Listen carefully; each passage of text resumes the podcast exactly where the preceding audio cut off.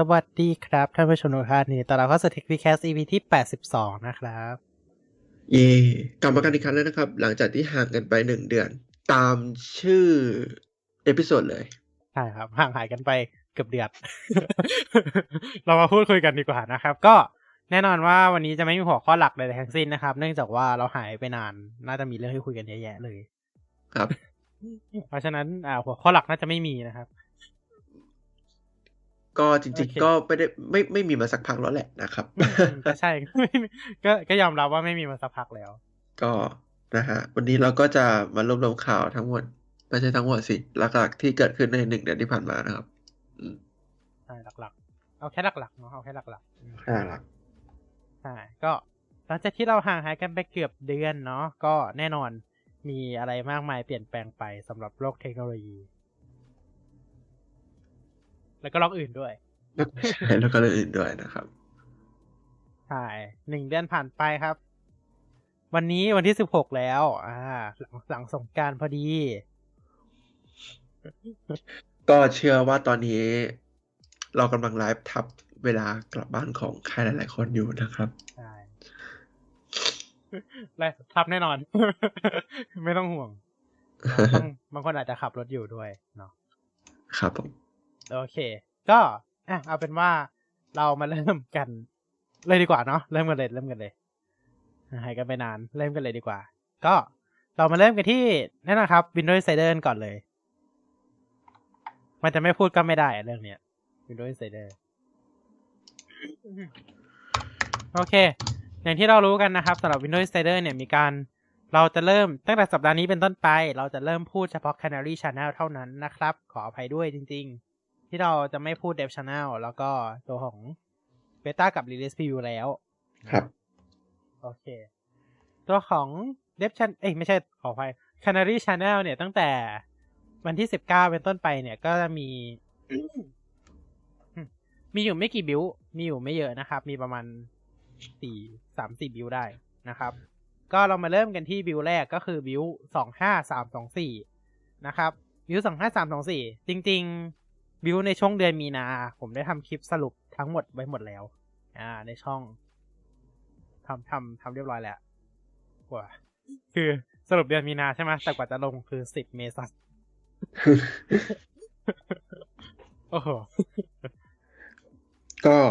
ก็ดีเลยหน่อยนิดนึงนะฮะดีเลยหน่อยดีเลยหน่อยอ่าก็สำหรับบิวสองห้าสามสองสี่นี่ก็มี ISO ให้ดาวน์โหลดกันด้วยนะครับ อ่า อ่าส่วนแฟลชไดรฟ์ก็อ่ายังไม่มานะ รอรออยู่เหมือนกันว่า เอ๊ะ จริง ๆ ก็ไม่ได้คาดหวังนะว่าเขาจะต้องส่ง เขาจะต้องส่งมาให้เราอะแต่แบบ เอ๊ะก็ก็รออยู่เหมือนกัน อืม เห็นเห็นที่อเมริกา เห็นแบบ user ที่อเมริกาเขาเริ่มได้กันแล้ว อ่าอ่าแต่ user ที่ไทยน่าจะต้องรออีกนานนิดนึงนานหน่อยนะครันาบนหน่อย มันต้องชิปปิ้งจากอเมริกามา เข้าใจได้ เนาะโอเค มันสี่ถึงหกสัปดาห์อะน่าน่าจะยังไม่ถึงเลยด้วยซ้ำมันนี่น่าจะประมาณแค่ประมาณ ประมาณสี่อาทิตย์เองมั้งสี่สี่ถึงห้าอาทิตย์ได้ อืมอืมอืมรอรอที่หนึ่งจริงๆมันอาจจะมีดีเลย์แหละเพราะว่าเราเราอยู่โอ้โหซีกโลกคนละซีกโลกเลยกับกับ Microsoft เขาครับ ก็อาจจะต้องรอมันชิปปิ้งหน่อยนิดนึงใช่เหมือนเหมือนเวลาเราสั่งของจากจีนแหละเนาะก็รอเกือบครึ่งเดือนอะครับ เอาค่าส่งถูกๆอะรอเกือบครึ่งเดือนอืมบางครั้งก็ติดยาวเป็นเดือนเลย ติดที่ไหนไม่รู้ติดศุลกากร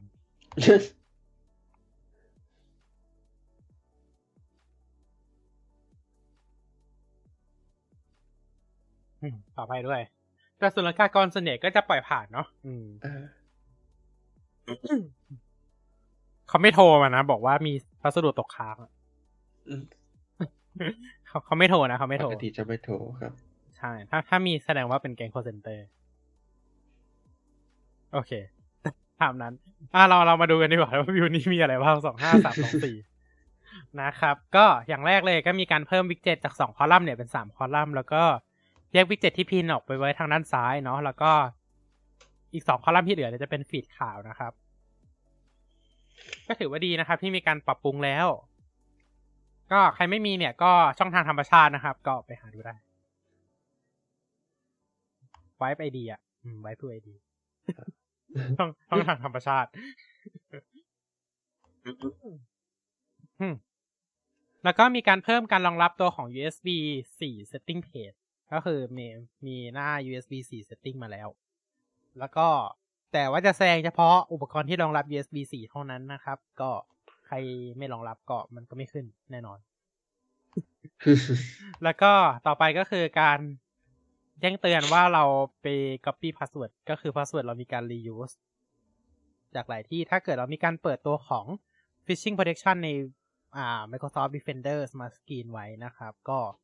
อันนี้เขาก็จะเตือนมาด้วยว่าเฮ้ยเราก๊อปก๊อป paste password เนาะจากแบบหลาย ๆ ที่อะอะไรแบบเนี้ยอืม แล้วก็มีการเปิดตัวตัวของการรองรับ SHA 3ตัวของ hash function นะครับอ่ามีการรองรับเป็นที่เรียบร้อยแล้ว แล้วก็ตัว Widget เนี่ยมีการเพิ่มแอนิเมชันเฉพาะบางไอคอนเท่านั้นนะแต่บางไอคอนก็จะเห็นแอนิเมชันละลองเอาเมาส์ไปที่ตัวของปุ่ม Widget ดูนะครับ แล้วก็ตัวของ Search แน่นอนสำหรับใครที่สามารถใช้ Bing Chat ได้แล้ว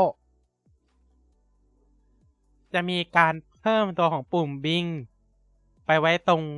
ช่องเสิร์ชด้วยนะครับ ก็เราสามารถกด Bing Chat ซึ่งมันก็จะไม่เด้งหน้าต่างเลย มันก็จะเด้งเอดขึ้นมานะครับ เพราะว่ามันมันมันเป็นแค่ปุ่มลิงก์ไปยังเว็บไซต์เฉยอ่าฮะๆอืมก็เอาจริงๆก็จริง ๆ อยากให้ Microsoft ทำแบบเป็นหน้าต่างแยกออกมาอีกทีนึงอะก็ก็น่าจะดีกว่านะมันแบบเด้งไปแบบใน Microsoft Edge อีกทีนึงก็ เออเขาจะดันเว็บแอปมาทำไมก็ไม่รู้ แล้วก็อะจริง ๆ หลาย ๆ อย่างของในตัว Windows 11 เนี่ย มันเป็นเว็บแอปนะครับ ถ้าเผื่อไม่รู้อย่างเช่นพวก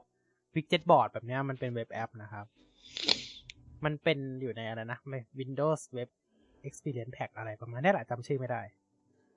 แล้วก็มีเรื่องของ IME ภาษาจีนนะครับ ที่มีการอัปเดตด้วยรองรับตัวของ GB 180 30ขีด2022 นะครับ แล้วก็ มีการย้ายตัวของ Troubleshoot บางตัวไปยังแอป Get Help แล้วเป็นที่เรียบร้อย แล้วก็มีการเพิ่มตัวของ การรองรับกล้อง Windows Hello นะครับสำหรับอุปกรณ์ที่ อ่าสำหรับอุปกรณ์ที่มีกล้อง Windows ที่รองรับ Windows Hello หลายตัวเนี่ย เราสามารถเลือกได้นะครับว่าจะใช้กล้องตัวไหนนะครับ แล้วก็สุดท้ายครับในบิลนี้ก็คือมีการช่วยมีการเพิ่ม perform มีการปรับปรุงเรื่องของ performance ในการคำนวณไฟล์ขนาดใหญ่ หรือแบบมีการลบไฟล์จำนวนมากไปยัง Recycle Bin เนี่ย ก็จะสามารถผ่านตัวเฟสคำนวณไปได้เร็วขึ้นนั่นเองขอให้ด้วยเสียงเริ่ม ไปแล้ว ไปแล้วนะครับ โอเค ต่อไปนะครับ เมื่อวันที่ 30 มีนาคม มีการปล่อยวิว 25330 ออกมานะครับ ก็แน่นอนมีการปรับปรุงอยู่ไม่เยอะมากนะครับ และนี่ก็เป็นวิวสุดท้ายที่เราลงในคลิปด้วย เพราะว่ามันคือวันที่30ลงเนี่ยวิวสุดท้ายของเดือนมีนาคมพอดีนะครับ โดยบิว25330เนี่ย จะไม่ลงให้กับ ARM 64 device นะครับ อุปกรณ์ ARM 64ทุกอันไม่มีนะครับ อย่างแรกเนี่ยก็คือเริ่มด้วยมีการปรับปรุงเรื่องของ print screen key นะครับ เวลาเรากดปุ่ม print screen มาก่อนจะทำการแคปทั้งจอใช่ไหมแล้วก็ให้เราเอาไปเพจที่อื่น แต่ว่าล่าสุด การกดปุ่ม print screen จะทำการเปิด snip snipping tools ขึ้นมาแทนและให้เราเลือกเอาว่าเราอยาก snip ตรงไหน เราอยากแคปจอตรงไหนอ่าฮะเออก็ถือว่าโอเค เราไม่จำเป็นต้องกดไอ้ Windows Shift S อีกต่อไปละ เราก็กดแค่ปุ่ม Print Screen ปุ่มเดียวซึ่งเอาจริงๆ เรารู้สึกว่าเราใช้ Snipping Tool เยอะกว่า เพราะว่ามันมัน save ลง screenshot เลยอะเออ มันไม่ต้องอืม ถ้าเกิดเรากด Print Screen เราต้องไปหาที่ paste เพื่อทำการ save รูปอีกทีหนึ่งใช่ไหมเอออันนี้มันต่างอันเนี้ย อันนี้มันดีกว่าตรงนี้ แต่ว่าตัวของ Snipping Tool เองก็ยัง copy ลง clipboard เหมือนเดิมนะ เราสามารถไปเพจที่อื่นได้ทันทีเหมือนกัน อ่า อ่า ต่อไปนะครับ ก็มีการปรับปรุงตัวของ setting page สำหรับตัวของ view view device พวก surface layer อ่า มีการปรับปรุงตัวของ Windows Sandbox นะครับ ให้ ตัวของ mouse setting เนี่ย match กันนะครับ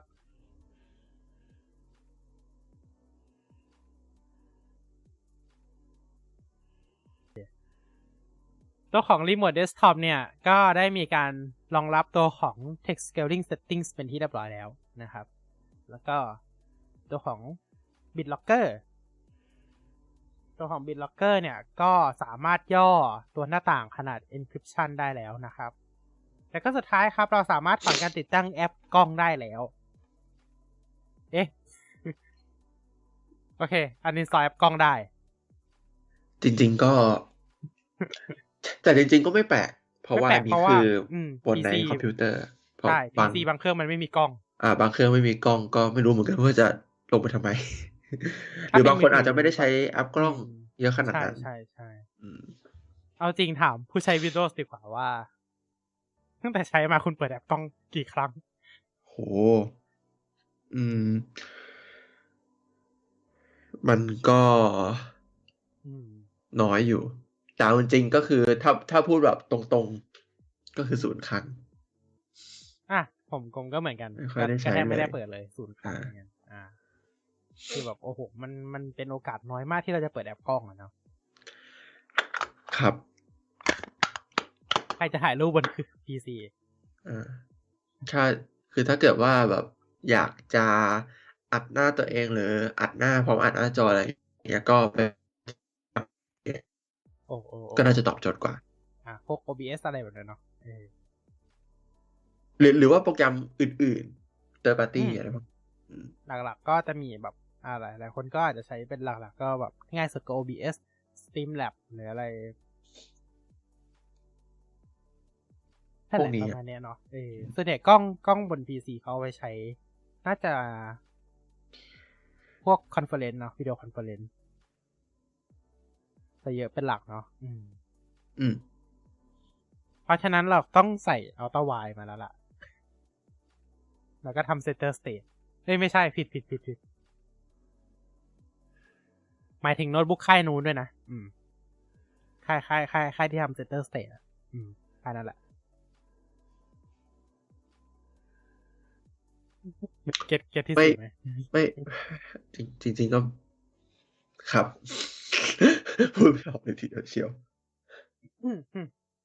อืมแต่ท็อปค่ายนั้นอะ อืมไม่เอ่ยชื่อแล้วกันว่าค่ายไหน อืมอืมแต่ค่ายนั้นอะทำอุปกรณ์อื่นๆอะ ใส่กล้องหน้าเป็นอัลต a า i แท็บเล็ตแท็บเล็ตของค่ายนั้นนะเนาะใส่กล้องหน้าเป็นอัลต a า i แล้วก็มีใช่ฟีเจอร์เซนเตอร์สเตทมา อืมอืมอืมแค่พูดว่า center stage เนี่ยก็ก็ไม่รู้แล้วว่าเป็นเป็นแบรนด์ไหน ไม่รู้แล้วว่าเป็นแบบไหน อ่า ไม่รู้เลย แล้วก็แต่จริงๆแล้ว อ่าทำไมเขาไม่ใส่บองบนแล็ปท็อปของค่ายตัวเองก็ไม่รู้อืมน่าน่ะสินะอืมอืม ก็พื้นที่ตั้งใหญ่นะนั่นสิ ขนาดทำนอชมาแล้วนั่นน่ะอืมก็ไม่รู้อีกเหมือนกันอืมไม่รู้อะ มีอยู่ไม่กี่ค่ายทำนอชครับ เอ๊ะ มันมีกี่ค่ายนะ หนึ่งหรือสองไม่รู้เหมือนกันแต่อืมแต่แต่แต่แต่ที่ดังๆก็มีอยู่ค่ายเดียวแหละครับอืมโอเค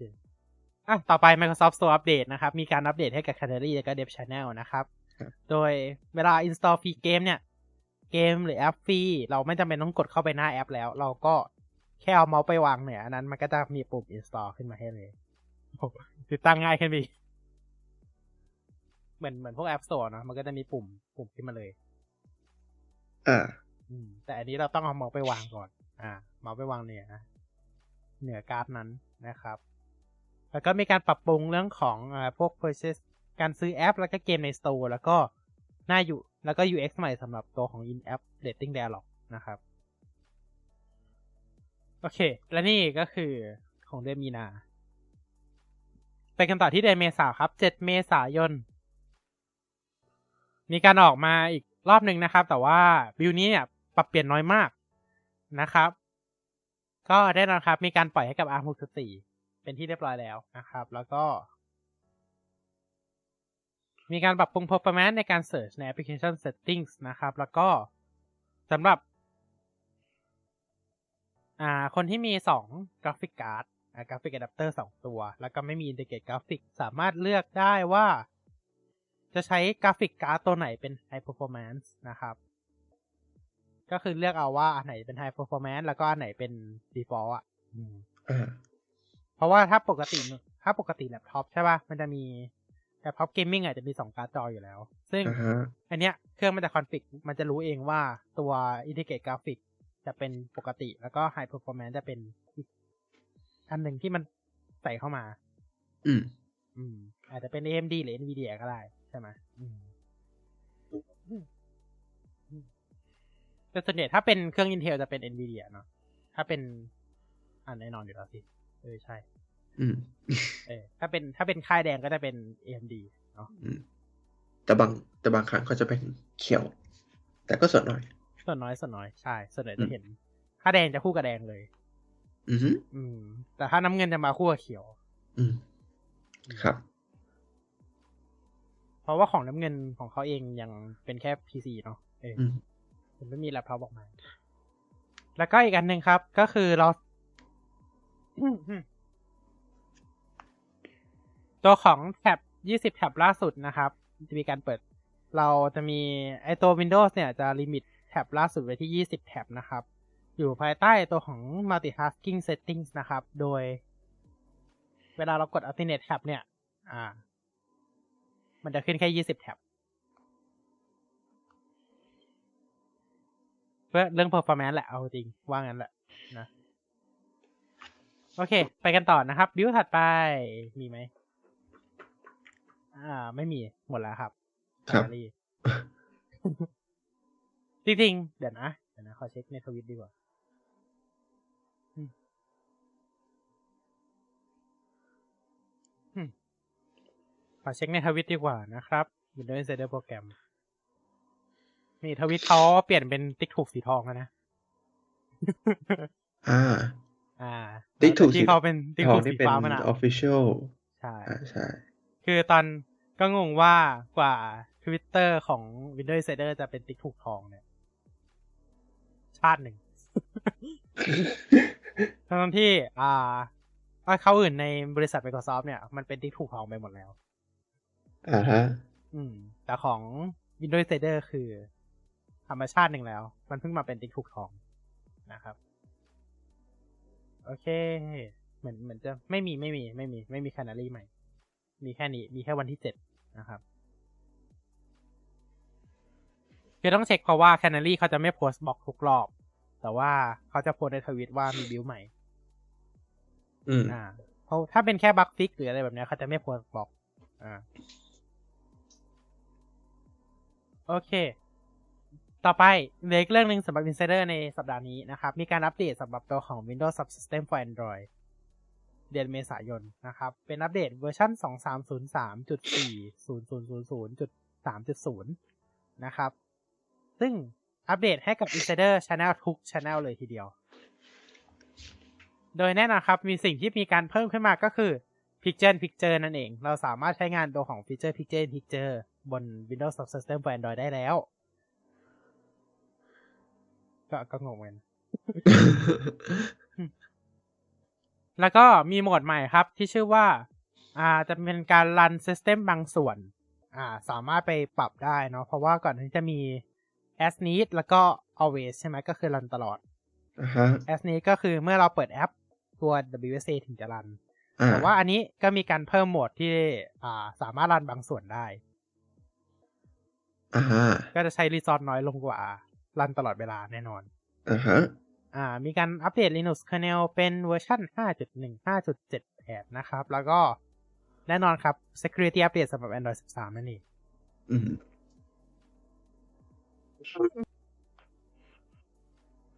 พอพูดติดติดๆกันแล้วก็นะ นะครับ ก็ประมาณนี้สำหรับตัวของ Windows Insider นะครับ เย่หมดแล้วอืมเป็นไงบ้าง Insider หนึ่งเดือนที่ผ่านมา เปลี่ยนอ่าเขาเรียกว่าอะไร มีการก็เทรนด์ยังเป็นเหมือนเดิม อ่า เพิ่มเติมในสิ่งในฟีเจอร์เล็กๆน้อยใช่ๆที่แล้วก็ปรับปรุงความเสถียรของระบบ อ่า ยังเหมือนเดิมยังเหมือนเดิม ยังยังยังเหมือนเดิม นะฮะนะแต่ก็เยอะฮะไม่ไม่ไม่ต่อเลยต่อเลยแต่ แต่ก็ครับหนึ่งเดือนมันก็มีอะไรเปลี่ยนแปลงเยอะเหมือนกัน ถ้าถ้าเทียบกับ OS อื่นๆอืมเช่นในฝั่งของค่ายผลไม้อะไรเงี้ย ก็อืมก็จะเปลี่ยนแปลงไม่ไม่ไม่ได้เยอะแบบนี้มันเป็นคนละเทรนด์กันนะฮะ อืมค่ายอื่นเขาเน้นแบบทีเดียวจบ อืม ทีเดียวจบแล้วก็อืมเอ่อเป็นการซ่อมบั๊กกันไป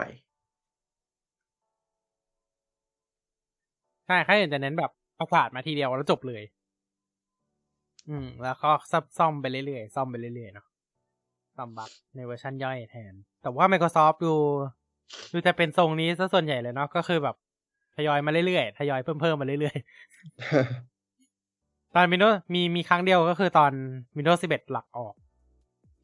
อ่าอันนั้นอะที่ประกาศตุ้มเดียวเหมือนกันอ่าอ่าฮะตุ้มเดียวมาทุกอย่างเลย แต่ว่าหลังจากนั้นก็คือเห มือนเดิมอะทยอยมาเรื่อยๆอืม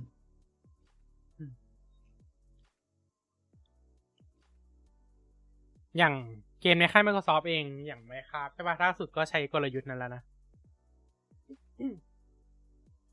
ประกาศในงานอยู่ไม่กี่อย่างอืมที่เหลือค่อยๆทยอยมาใน snapshot ใช่ไหมอ่าฮะทำไมเสียงดูไม่ไหวแล้วเลยตอนเนี้ยไหวอยู่ไหวอยู่ไว้อยู่ใช่ไหมโอเคแต่โอเคแต่แต่แค่ว่าอาจจะพูดเบาโอเคโอเคโอเคอืมมา โอเค มาฝั่งเอ๊ะเดี๋ยวนะวินโดว์จบยังแอร์เขาดูก่อนยังยังยังโอเคอืมโอเค ตอนเนี้ย ฝั่ง Microsoft มีของใหม่ ของใหม่ให้เราได้เล่นกันละ Microsoft Edge อ่า มีของใหม่ให้เราได้เล่นกัน ตัวว้าว แต่ยังไม่ได้ทดลองนะว่าเป็นยังไง คือเราจะเห็นสิ่งหนึ่งในตัวของ iOS เวอร์ชันล่าสุด จริงๆตั้งแต่สิบห้าแล้วมั้งสิบห้านั่นแหละตั้งแต่สิบห้าแล้วครับ ที่ปล่อยออกมาก็คือตัวของ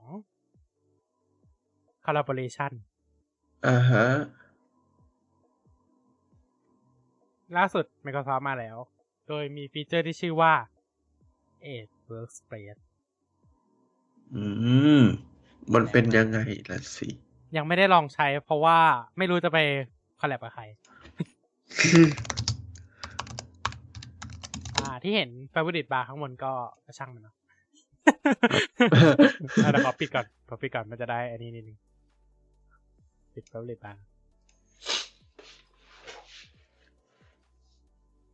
บูดิตบาร์เออ Audio New Tab เออ ก็จำได้ว่าตั้งไว้แค่เฉพาะบน New Tab ไม่ใช่หรอ โอเค ช่างมัน อะ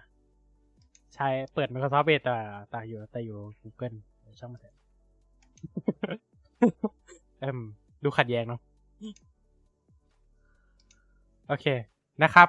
สำหรับตัวของ Workspace นี่อยู่ด้านซ้ายบนเลยทีเดียว Edge Workspace Preview โดยอันนี้นะครับก็จะเป็นการจัดตัวของ Browser Activity ที่สามารถใช้งานร่วมกับคนอื่นได้ อ่า เหมือนที่เราเกริดไปแล้วว่าบน iOS มีมาตั้งแต่ 15 แล้วเนาะ Collaboration นะครับอ่าใช่ อ่า เราก็สามารถ create new workspace ได้นะครับ เราก็จะเลือกเป็นเขียวมิ้นท์ละกันเขียวมิ้นท์มันไม่มีหรอก มันเขียวเฉยๆอ่ามาละ workspace ของเรา ซึ่งแท็บตัวนี้นะครับจะเซฟอยู่บนออนไลน์ อ่าอาจจะเป็นแท็บที่เซฟบนออนไลน์นะครับ เพราะฉะนั้นเนี่ยเราสามารถใช้งานตัวแท็บตัวนี้ได้เต็มที่เลยอืมสามารถใช้งานร่วมกับคนอื่นนะครับ แล้วก็สามารถดูได้ด้วยว่าคนอื่น อยู่บนแท็บไหน ซึ่งเอ่อผมอาจจะต่างจากคนอื่นนิดนึงตรงที่ผมใช้ vertical tab vertical tab มันจะอยู่ด้านอืมข้างนะครับ แล้วก็เราสามารถดูได้นะครับ กด invite ตรงนี้เพื่อเชิญคนอื่นเข้ามาได้นะ โดยตอนนี้นะครับ ยังต้องเชิญ อ่า เชิญคนอื่นเข้ามาเพื่อใช้งานตัวของ workspace อยู่นะสำหรับ เพราะว่าส่วนใหญ่เนี่ย อ่า มันยังอยู่ใน preview เนาะเพราะฉะนั้น workspace จะใช้ได้แค่ห้าคนนะครับอ่าฮะทั้งหมดอ่าอ่าหมายถึงว่าเข้าใช้งานตัวของฟีเจอร์ workspace นะ ตอนนี้ยังเป็นระบบเชิญอยู่เหมือนเหมือนตอนดีไซเนอร์มาแรกๆ ประมาณ อ่านั้นอ่าเหมือนด้าน Clubhouse อะไรแบบเนี้ยนะครับ ก็แน่นอนยังเป็นระบบเชิญอยู่ ผมก็จะสามารถกด copy link แล้วก็เชิญเพื่อนคนอื่นเข้ามาได้นะครับ แน่นอนเมื่อฟีเจอร์เต็มออกนะครับ ก็สามารถใช้ copy link เหมือนเดิมก็ได้ แต่ไม่รู้ว่าจะมีวิธีเชิญแบบอื่นหรือเปล่าอันนี้ ต้องรอดูอีกทีหนึ่งเนาะเพราะว่ามันยังเป็นพรีวิวอยู่นะครับสำหรับฟีเจอร์นี้ ไม่รู้ว่าผู้ใช้คนอื่นได้ได้เจอหรือยังนะสำหรับตัวของฟีเจอร์ workspace นี้แต่ว่า อ่า อันนี้ผมอยู่ดีก็ค้นพบว่ามันก็ขึ้นมาอืมว่าอยู่ดีๆก็ได้เชิญเข้าพรีวิวเฉยเลย อ่าจะใช้เป็นเพราะว่าใช้เอดเดฟด้วย อืมเป็นไปอืได้มโอเค ก็ประมาณนี้แล้วกันสำหรับตัวของ Workspace คือ ก็ไม่รู้ว่าจะไปลองกับใครเหมือนกัน นะครับ โอเคอ่าอะนี่อ๋ออีกนิดนึง ก็คืออมตัวของ Workspace เนี่ยจะเห็นว่าเรามันก็จะเซฟไปเลยใช่ไหมเราสามารถเข้าไป Workspace เมื่อไหร่ก็ได้นะครับอ่าฮะ อ่า ก็ขึ้นบอกสิว่าเปิดอะไร ช่างมันไม่มีอะไรน่าสำคัญ มีแค่นี้ โอเค สมมุติเราเปิด Google ทิ้งไว้ อ่าเราเปิด Google ทิ้งไว้เลย เราเปิด Google ไว้ เราปิด Workspace นี้ทิ้งไป เราเปิด Workspace กลับขึ้นมา อ่า อ่า แท็บทั้งหมดก็ยังคงอยู่เหมือนเดิมเห็นไหมอ่า อ่า ก็คือแท็บไม่ได้ปิดไปนะครับ ก็คือ มันก็จะเซฟไปอยู่บนออนไลน์นะครับสำหรับตัวของ Workspace เนี่ย เพราะฉะนั้น อ่า ก็จะมีด้วยนะว่า จะสังเกตเห็นนะว่าจะมี Activity ขึ้นนะครับ เวลาเราเอาเมาส์ไปชี้ที่แท็บ จะเขียนว่าเปิดโดยใครเมื่อวันที่เท่าไหร่นะครับอ่าฮะอ่า มีมีเขียนไว้ด้วยนะครับนี่ครับเฮ้ยมี breaking news บนวิดเจ็ตอะเพิ่งเห็นแบบเอ๊ะอืม น่าสนใจอย่างหนึ่งนะ ใน Edge Canary ที่ไม่มีที่เราใช้อยู่ ซึ่งซึ่งอ่าปะซึ่งซึ่งปกติที่เราอืมอ่าที่เราใช้อยู่อะนะ ก็คือเราเข้าไปในไอตัว Flex เพื่อไปเปิด enable workspace ในนั้นนะพอพอ enable มันปุ๊บ Edge Canary กลายเป็นหน้าตาใหม่เลย อ๋อ อยู่ดีๆก็กลายเป็นหน้าตาใหม่ ซึ่งอืมตอนก็เดิคือมขอบขอบโค้งๆใช่ไหม ใช่ขอบโค้ง ซึ่งมันไม่ มันไม่เป็นอะ ก่อนอันนี้เอาจริงอ๋อ Workspace ไม่เกี่ยว ไม่เกี่ยวเนอะว่าแบบมันจะเป็นหน้าตาใช่เหมืมัอนนเก่าเพราะจว่าริงๆ มันไม่ควรจะเกี่ยวแต่ว่าอื มมันอาจจะเป็นแต่ว่าทมัรินกเกอร์ขึ้นอะไรมาบางอย่าง อืมอืมเป็นไปได้เหมือนกันเพราะว่าเราลองในเอทธรรมดานะย้ำว่าเอทธรรมดานะหลังจากที่เราได้ลองใช้ตัวของหลังหลังจากที่เราได้เชิญเข้า Workspace มาแล้วอะเราลองเปิดเอทธรรมดา เอทธรรมดาก็ขึ้นเหมือนกันอ่าขึ้น Workspace มาเหมือนกัน ขึ้น workspace แต่ว่าตัวอืมดีไซน์ยังเป็นดีไซน์เก่าปะใช่ยังเป็นดีไซน์อ่าเก่าโอเคครับอืมโอเคอืมอันนี้เท่าไม่กับว่าแน่จใจริงๆ Workspace น่าจะผูกกับเขาเราไว้อ่าอืม ตอนนี้ของผมก็ต้องรอต่อไปนะครับ เพราะว่ายังไม่ได้ได้ได้เชิญมา คือ มีปุ่มแล้วแต่เข้าไม่ได้เหรอ อ่า ไม่มีปุ่มอ๋อคือเปิดแล้วแต่ก็ยังไม่มีปุ่มเหมือนกัน ใช่แต่ยังไม่มีปุ่มอ๋อ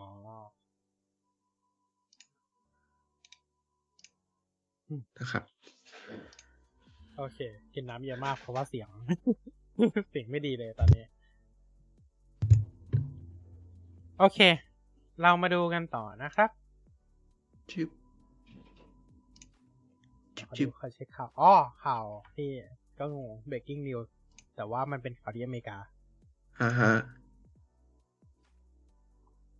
ไอเราก็นึกว่าข่าวไทย โอเค โอเค เรา เราตั้งข่าวเป็นอเมริกาด้วย มันก็เลยขึ้น breaking news อเมริกา โอเค English จริงๆ อยากให้มีข่าวไทยแบบอังกฤษบ้างนะ น่าจะดีอืตัวมเป็นซอฟสตาร์อะเสียดายไม่มี คือข่าวทางอังกฤษก็มีก็พวกอ่าบางกอกโพสต์บางกอกโพสใช่อะไรพวกเนี้ยมีเหมือนกันนะข่าวไทยที่เป็นอังกฤษ แต่ว่าไม่รู้เหมือนกันว่าอ่าเขาไม่ได้เอามาเลยปะเขาเขาเขาไม่ได้เอามาอืมเออ มันมีแต่ไทยไทยอะ เออ มันไม่มีอังกฤษไทยอะ เออ อยากได้อังกฤษไทยเหมือนกัน โอเค ประมาณนี้นะครับสำหรับครับตัวของอ่า Microsoft Edge นะครับ ที่แน่นอนมีการเปิดเผยฟีเจอร์ใหม่ออกมาก็คือ Workspace นั่นเอง ส่วนอีกหนึ่งฟีเจอร์ใหม่ที่เพิ่มมาใน Edge อ่ามีอีกหนึ่งฟีเจอร์ใหม่ จริงๆ ก็คือเปิดตัวพร้อมกับฟีเจอร์หนึ่งใน Bing ที่เพิ่งเปิดตัวใหม่เลย นั่นก็คือ Bing Image Creator อ่า อ่า Power มาแล้ว bar มาแล้ว Bing Image Creator คือก่อนหน้านี้เราทดสอบไปแล้วใช่ไหมใน DALL-E อ่าฮะอ่าใน Microsoft Designer แต่ว่าตอนเนี้ยเปิดตัวเป็นพรีวิวใน Image Creator เลยนะครับ อุ้ยขออภัย เห็นหมดเลยว่าใช้ Microsoft Reward ด้วย โอเค โอ้คนใช้ Microsoft Reward ได้นี่ทำไงครับ จุๆอืมอืมจุๆไว้อุ้ย อืม อยู่ดีๆก็เผลอเข้ามาเหมือนกัน โอเค อะ ตรงเอ๊ะด้านเดี๋ยขววานะ Edge ขอ Workspace Preview ได้ is ได้ now ได้ไหมได้ไหม available อ้าวได้แล้ว โอเค ได้ได้แล้วใช่อ่าแสดงว่าโอเคใช้ได้แล้ว ครับ โอเค โอเค อะ ตรงนี้จะเห็นว่า อ่ามันมันกราฟิกบักนิดนึงช่างมันอะครับใช่ตรงนี้ตรงนี้นะครับ ก็แน่นอนเหมือนเป็นอันเดียวกันในตัวของ Microsoft Designer นั่นแหละ แต่ว่า เพราะว่ามันใช้ Microsoft ใช้ DAW E2 เหมือนกันนะครับ เพราะฉะนั้นตัวนี้ Bing Image Creator กดเข้ามาตรงแท็บตรงนี้เลย ตรงปุ่ม Bing Chat เนี่ยเหมือนเดิมนะครับ แล้วก็อยู่ตรงประมาณด้านหลังเอาลุกมั้งประมาณนี้นะครับ แล้วก็แล้วแต่คนจะจัดเรียงนะโอเค อยู่ตรงนี้ Image Creator นะครับ แล้วก็เรามีทั้งหมด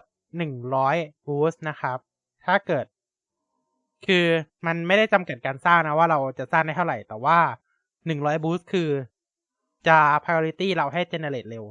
นั่นเองอืมแค่นั้นเอง ที่เหลือก็ อ่า มัน generate ได้ครับ แต่ว่ามันจะช้าลงนั่นเองนะอ่า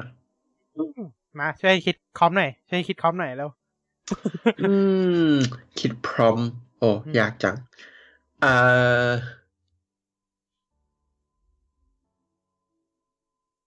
อะนายลองขึ้นมาก่อน แมงโก้ แมงโก้อ่าออนเอ๊ะ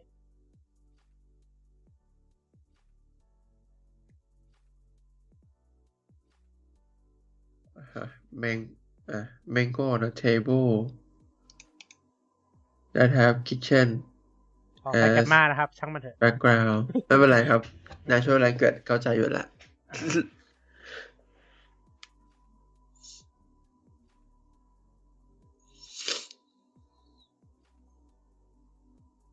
อ่า golden โ o ลเด้นแมงโก้ mango มันเดิน on the table that have kitchen as background โอเคก็คือมะม่วงสีทองที่วางอยู่บนในครัวบนโต๊ะในครัวบนโต๊ะในครัว วินเทสเทศอ่า at night แอดไหนอะ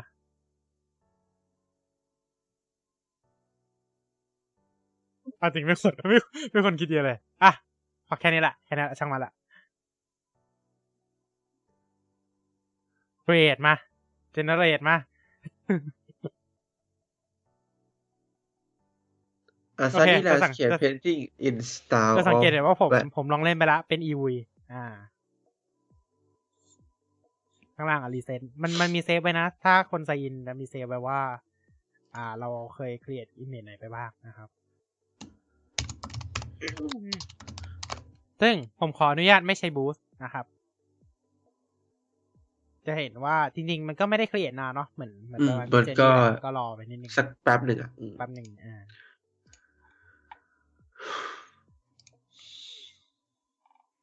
รอฉันรอเธออยู่ไม่ใช่ ก็ก็ก็จะรอนานนิดนึง แต่ก็ไม่เป็นไรนานนิดนึงนิดนึงเ e เตอร์อะเมื่อกี้ยังมี glitch อยู่เลย อะหายไปละ render glitch หายไปละ จริงๆ ส่งส่งฟีดแบ็กไปแล้วนะครับ เรื่อง render glitch เนี่ย รอเขาแก้อะ your image are on the way อ่า but it's taking longer than expected แสดงว่าเราใส่คอมเยอะเออเราใส่คอมเยอะไป นานนิดนึง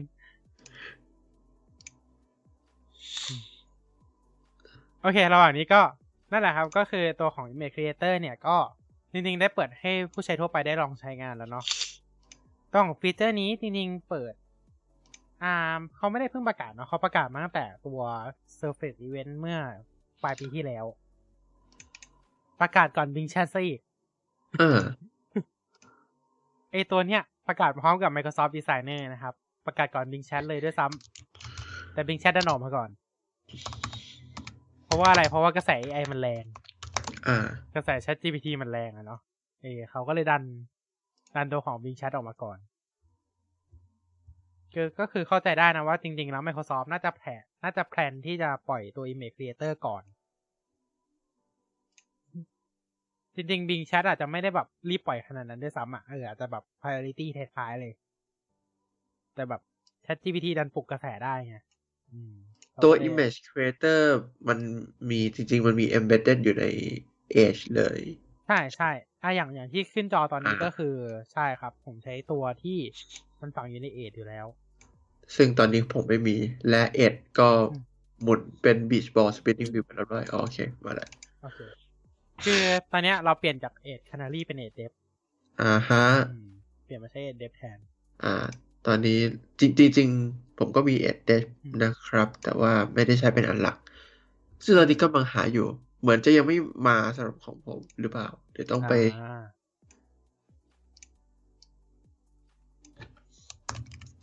มีไหมมีไหมอืม จริงๆจริงๆเอทธรรมดาก็น่าจะมีเหมือนกันนะครับ เพราะว่าเขาปล่อยเขาปล่อยผู้ใช้ทั่วไปแล้ว ไม่ได้ทดสอบแล้ว ฮะ ครับ คือที่ตอนที่เราเห็น progress bar มันมันวนมาสามรอบแล้ว เพราะว่ามันเจเนเรตสี่ภาพก็จะเหมือนอ่าฮะเหมือนที่เราเคยเห็นในบิจเจนี่นั่นแหละเนาะมันเจเนเรตออกมาสี่ภาพ แต่คอมเราน่าจะหนักเกินไปอะเพราะเพราะมันกดไป คอมเราน่าจะโหดไปหรือเปล่า จริง ๆ ก็ไม่ได้โหดเนาะเออ อ่ามะม่วงสีทองวางอยู่บนโต๊ะที่มีวินเทจ อ่าครัวแบบวินเทจ ตอนกลางคืนเป็น background ก็ไม่โหดไปเลย ก็ไม่โหดเนาะเออไปดูไปดู Midjourney ดิเขาสร้างกันโหดกว่านี้อีกในแบบ ในแบบใน Dis Midjourney อะเอออะจริงๆผมอยู่นะครับ ใน Dis นั้นอะอยู่นะ ไม่ใช่ไม่อยู่นะ คือก็ก็เคยลองเล่นแล้วนะครับสำหรับพิจเจนี่ก็เลย อยากก็เลยลองเอามาเปรียบเทียบดูก็แบบ เออ มันก็มันก็ใช้งานได้ดีเหมือนกัน นะครับสำหรับตัว Midjourney กับตัวตัว DALL-E ตัวเนี้ยเลยก็เลยลองเอามาเล่นเล่นเทียบเทียบกันดูนะครับ ก่อนหน้านี้ก็ลองเล่นในดีไซเนอร์ไปหลายอันเหมือนกัน ตอนนี้ก็ไม่เป็นไรเราไม่ต้องใช้ดีไซเนอร์ละเราใช้ในนี้แทน เพราะที่ดีไซเนอร์มันจะ generate ออกมาแล้วให้เหมือนเจเนเรตออกมาให้เราทำสไลด์ได้อะประมาณนั้นเนาะประมาณแบบเจเนเรตออกให้มันทำเป็นงานได้แต่แบบตัวเนี้ยมันก็คือเจเนเรตรูปเลยอะไม่ไม่เหมือนกับตัวดีไซเนอร์ อ่า แล้วก็ตัว Image Creator จะฝังอยู่ใน Bing Chat ด้วยนะครับสำหรับทุกสำหรับทุกท่านนะครับ ก็คือคุณสามารถสร้างคอมใน Bing Chat ได้เลย แล้วก็ แล้วก็สั่งให้ตัว GPT เนี่ยมันไปดึงตัว Image Creator มาใช้งานได้เหมือนกันนะครับ ก็คือ GPT จะไปดึงตัว DALL-E อะมา generate รูปให้ ก็คือเขาฝังฝังไว้อยู่แล้ว ฝังไว้ให้แล้ว เออ มันวนหลายรอบละวนหลายรอบเกินละ เอ๊ะจะเสร็จไหมวันนี้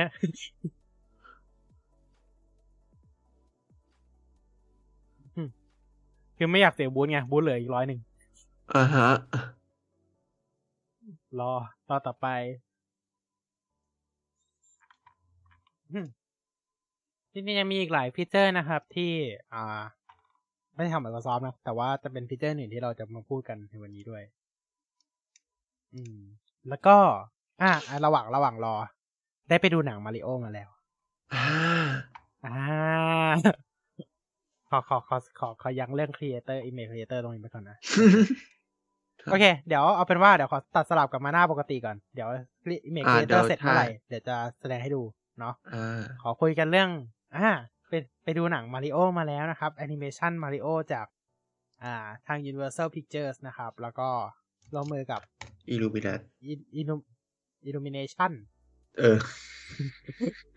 กับทาง Nintendo นะครับทำอ่า The Super Mario Brothers Movie ออกมานะครับ เรียกได้ว่า โอ้ กระแสกระแสดีมากนะ เอาจริงๆคือจริง ๆ แอบกังวลเหมือนกัน เพราะว่าคือเราเราอะไปดูอยู่แล้ว เพราะเราเป็นแฟนคลับมาริโอใช่ไหมอ่าฮะแน่นอนเล่นมาริโอคาร์เล่นมาริโอ 3D World เล่นนู่นเล่นนี่ เล่นมาริโอภาคแรกด้วยซ้ำไป แต่แต่ขออภัยครับ เล่นมาริโอภาคแรกไม่จบจริงไปก่อนหรือเปล่า อ๋อๆคือเล่นไปถึงน่าจะเวอร์ห้าเราไม่ได้เล่นต่ออ่าอ่าแล้วคือเราไม่ได้เล่นใน เราเล่นในสวิชออนไลน์เนาะเออ มันก็เล่นเซฟได้ แล้วเดี๋ยวค่อยไปเล่นต่อเอาก็ได้เล่นไปถึงเวอร์ห้าละ อืม ก็ก็ถือว่าสนุกดี สนุกดีแบบหัวร้อนดีเดอะลอสเลเวลน่าจะหัวร้อนกว่านี้ เนาะอะก็อย่างที่เราทราบกันดีก็คือ The Super Mario Brothers เนี่ย มัน มันได้รับคำวิจารณ์ไม่ค่อยดีเท่าไหร่ อืม อืม ถ้าใคร ถ้าใครเข้าไปดูในพวกแบบ Rotten Tomato เนาะ โอ้โห เรียกได้ว่าคะแนนแบบฝั่งนักวิจารณ์คือแบบเน่าอะ อืมฮึเรียกว่าไงดี เรียกว่าเน่าเลยดีกว่าเนาะ เพราะว่าคะแนน Rotten Tomato ฝั่งแบบนักวิจารณ์ 234 เสียง ให้สรุปออกมาแล้วเนี่ย แค่ประมาณ 58%เท่านั้นเอง โอ้อืมเรียกว่าเน่าจริงอืมๆอืม แต่ว่าครับ IMDB rating เนี่ย ถือว่าดีอยู่นะ ก็คือ 7.4 อืม แต่ว่าแน่นอน IMDB มันมันรวมคะแนนเนาะ เออ มันเลยเป็น 7.4 นะครับ แต่แบบเว็บ Rotten Tomato คือแบบเออหนักจริง แต่ว่าแน่นอนมันสละมันแบบ มันส่วนทางกับสิ่งที่คนดูให้คะแนนก็คือ คะแนนใน Rotten Tomato ฝั่งคนดูเนี่ย ให้ถึง 96%เลย อ่าอ่าแต่สำหรับตัวตัวตัวตัวตัวคนเรทอ่า ตัวนักวิจารณ์ให้อยู่แค่ 58%อืมครับได้ได้มาที่ 58%เท่านั้นเอง ต้องบอกว่าจริงๆแล้วหลังจากที่เราไปดูก็เข้าใจเลยว่าทำไมมันถึงเป็นแบบนี้ ขอบอกตัวก่อนว่า ไม่ได้ไปดูวันแรก ไม่ได้ไปดูวันแรก อย่างที่หลายคนคาดหวัง จริงๆก็อยากไปดูวันแรกแหละ แต่ว่านัดนัดกับเพื่อนไว้ใช่ไหมว่าโอเคนะเราก็เลยตัดสินใจไปดูกันประมาณเกือบอาทิตย์หนึ่งหลังจากนั้น ลงถือว่ารอบยังเยอะอยู่นะสำหรับหนังเรื่องนี้ แล้วก็ โอ้ต้องบอกว่าเปิดเปิดตัวดีมากแล้วก็ ตอนนี้ห้าร้อยล้านแล้วมั้งใช่ไหมข่าวล่าสุด น่าจะ น่าจะเกินละ น่าจะเกินห้าร้อยล้านละเพราะว่าข่าวสักพักหนึ่งละห้าร้อยล้านเนี่ย ก็ถือว่าเป็นหนังเปิดตัว2023ได้ดีเรื่องหนึ่งเลยนะสำหรับตัวของ Super Mario Brothers the Movie แล้วก็ จริงๆที่ที่เข้าใจเรื่องของคะแนนนักวิจารณ์เนี่ย เพราะว่าอย่างแรกเลย เนื้อเรื่อง เนื้อเรื่องของหนังภาคนี้เนี่ย มันไม่ได้เน้นเนื้อเรื่องจัดๆอะ่ะ มันเน้นเนื้อเรื่องแบบเข้าใจง่าย ก็คือมันไม่ค่อยมีเนื้อเรื่องอะไรนั่นแหละพูดง่าย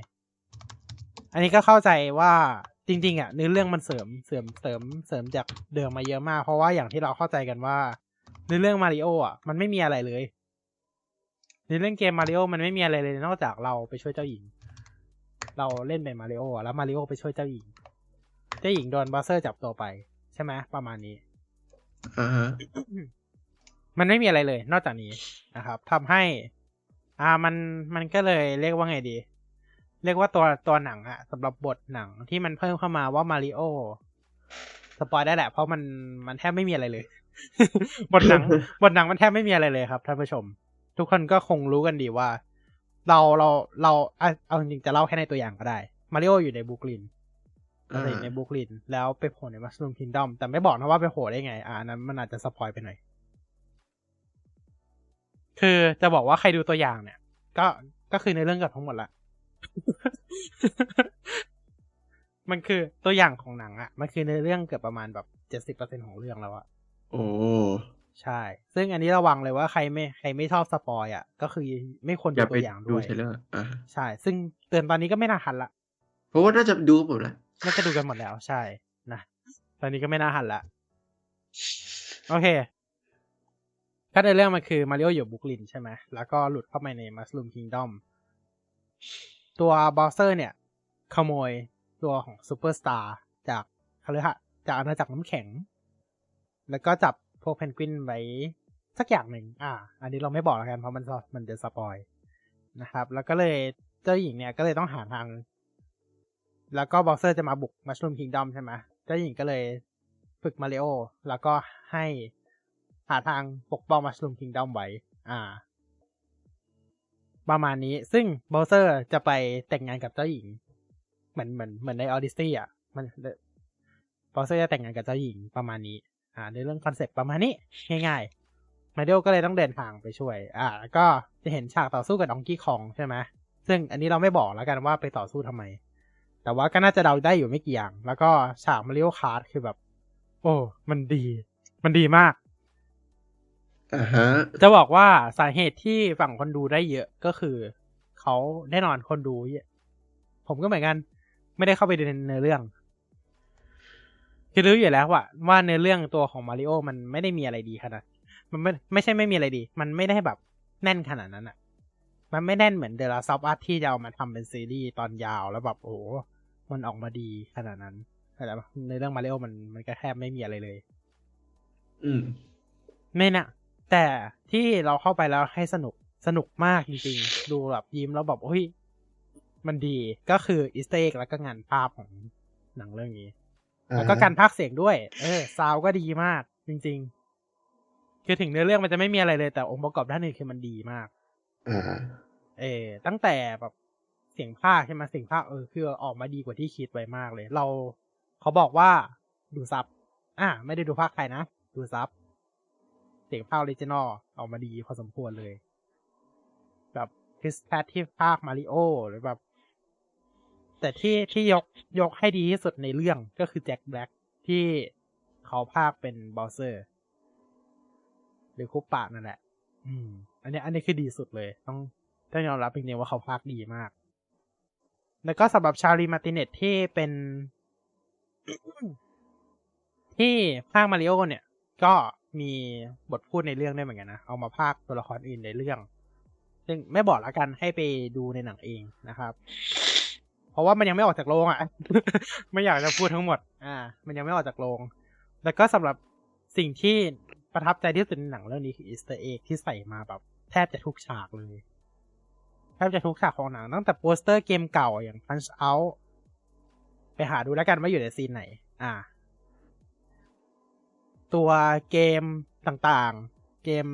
เกมเก่าที่เอามาใส่ในนี้ เครื่องคอนโซลเก่าๆอิสเตอร์แม้กระทั่ง reference จาก Mario Kart ที่แบบอะอย่างที่เราเห็นในตัวอย่างไปแล้ว ก็คือ Rainbow Road ใช่ไหมอันนี้เอามา reference เต็มๆเลย ก็คือตัว Rainbow Road แต่ฉากมันอาจจะไม่เหมือนเป๊ะนอกมันอาจจะแบบสอดแทรก นู่นเอามา adapt แต่ว่าสิ่งที่เราตกใจมากที่เขาเอามาใส่ในหนังก็คือ step การ driftอ่าคือฮะคือคนเล่น Mario Kart จะรู้ว่าแบบเรามี drift ทั้งหมดประมาณสามสี่ stepอืมอ่า ก็คือ drift ฟ้า drift เหลือง ส้ม แล้วก็ม่วง อ่า ประมาณเนี้ยจำไม่ได้แล้วว่า step ประมาณนี้หรือเปล่า อ่า แต่ว่าในหนังใส่มาแบบ เออ ใส่มาให้รู้ว่าแบบเออมันมี drift drift ม่วงด้วยอะไรแบบเนี้ย drift ม่วง แล้วก็ สิ่งที่แบบตกใจจริงๆก็คือเขาในหนังทำ shortcut คือเราจะเห็นต่างประเทศใช่ไหมที่เราบางทีอาจจะเรียกว่า gap jump อ่า เออที่ครับเขาเขาข้าม stage อะแบบ สมมุติเราอยู่ข้างบนใช่ไหมเขาเขา drift แล้วเขากันเขา jump ข้ามออกจากขอบ map ออกไปแล้วไปตกตรง stage อีกฝั่งหนึ่งอะอ่าฮะ stage อีกช่วงหนึ่งเออประมาณนั้นอะเขาเรียกว่า gap jump ใช่ไหมอืมนั่นแหละในหนังใส่มาด้วย เออ ซึ่งแบบมันเป็นอะไรที่เซอร์ไพรส์มาก ไม่คิดว่าจะใส่มา แบบฉากในหนังแม้กระทั่งฉากเลือก scene kart ใช่ไหมซึ่งแบบเป็น roulette อะไรแบบนั้น มันก็เหมือนเหมือนกันเป๊ะเลย power up power up เนี่ย ไม่เยอะมากแต่ว่า ถือว่าออกทำออกมาดี แต่ว่าต้องบอกนิดนึงว่าสำหรับ power up เนี่ย คนที่ไม่เคยเล่นเกมมาริโอมาเลยอะอาจจะงงว่าแบบ power up นี้มันคืออะไร มันคือทำอะไร หรือแบบคนที่เล่นมาไม่ครบทุกภาคอะ งงแน่ๆบอกเลย แต่ power up หลัก ๆ ก็คือมีมีมีอยู่มีอยู่แต่ว่า power up หลัก ๆ แล้วก็ power up อันใหม่ ที่เอามา adapt ได้โอเคอยู่ แต่ว่าแบบตีนิดนึงว่า power up มันแอบโอพีไปนิดนึงนะสำหรับในหนังอ่าฮะเออคือคือเข้าใจแหละว่าในหนังมันต้องทำให้ดูโอพีนิดนึงแล้วแบบอืม power up ที่ไม่คิดว่าจะเอามาใส่ก็มีเหมือนกัน เอออืมเอามาเป็นลูกเล่นอะ ไม่คิดว่าจะเอามาใส่มี แต่อย่างที่บอกว่าคนไม่เล่นเกมมาริโองงแน่ๆว่า power up เนี่ยมันคืออะไรอืมอืมฉากในฉากมี reference ถึงเกมอื่นด้วย นอกจาก Mario Kart กับตัวเกมมาริโออาจจะมี Super Smash อ่า มี reference แน่นอน ซึ่งบอกเลยว่านั่งดูไปเนี่ย ยิ้มทั้งเรื่องเลย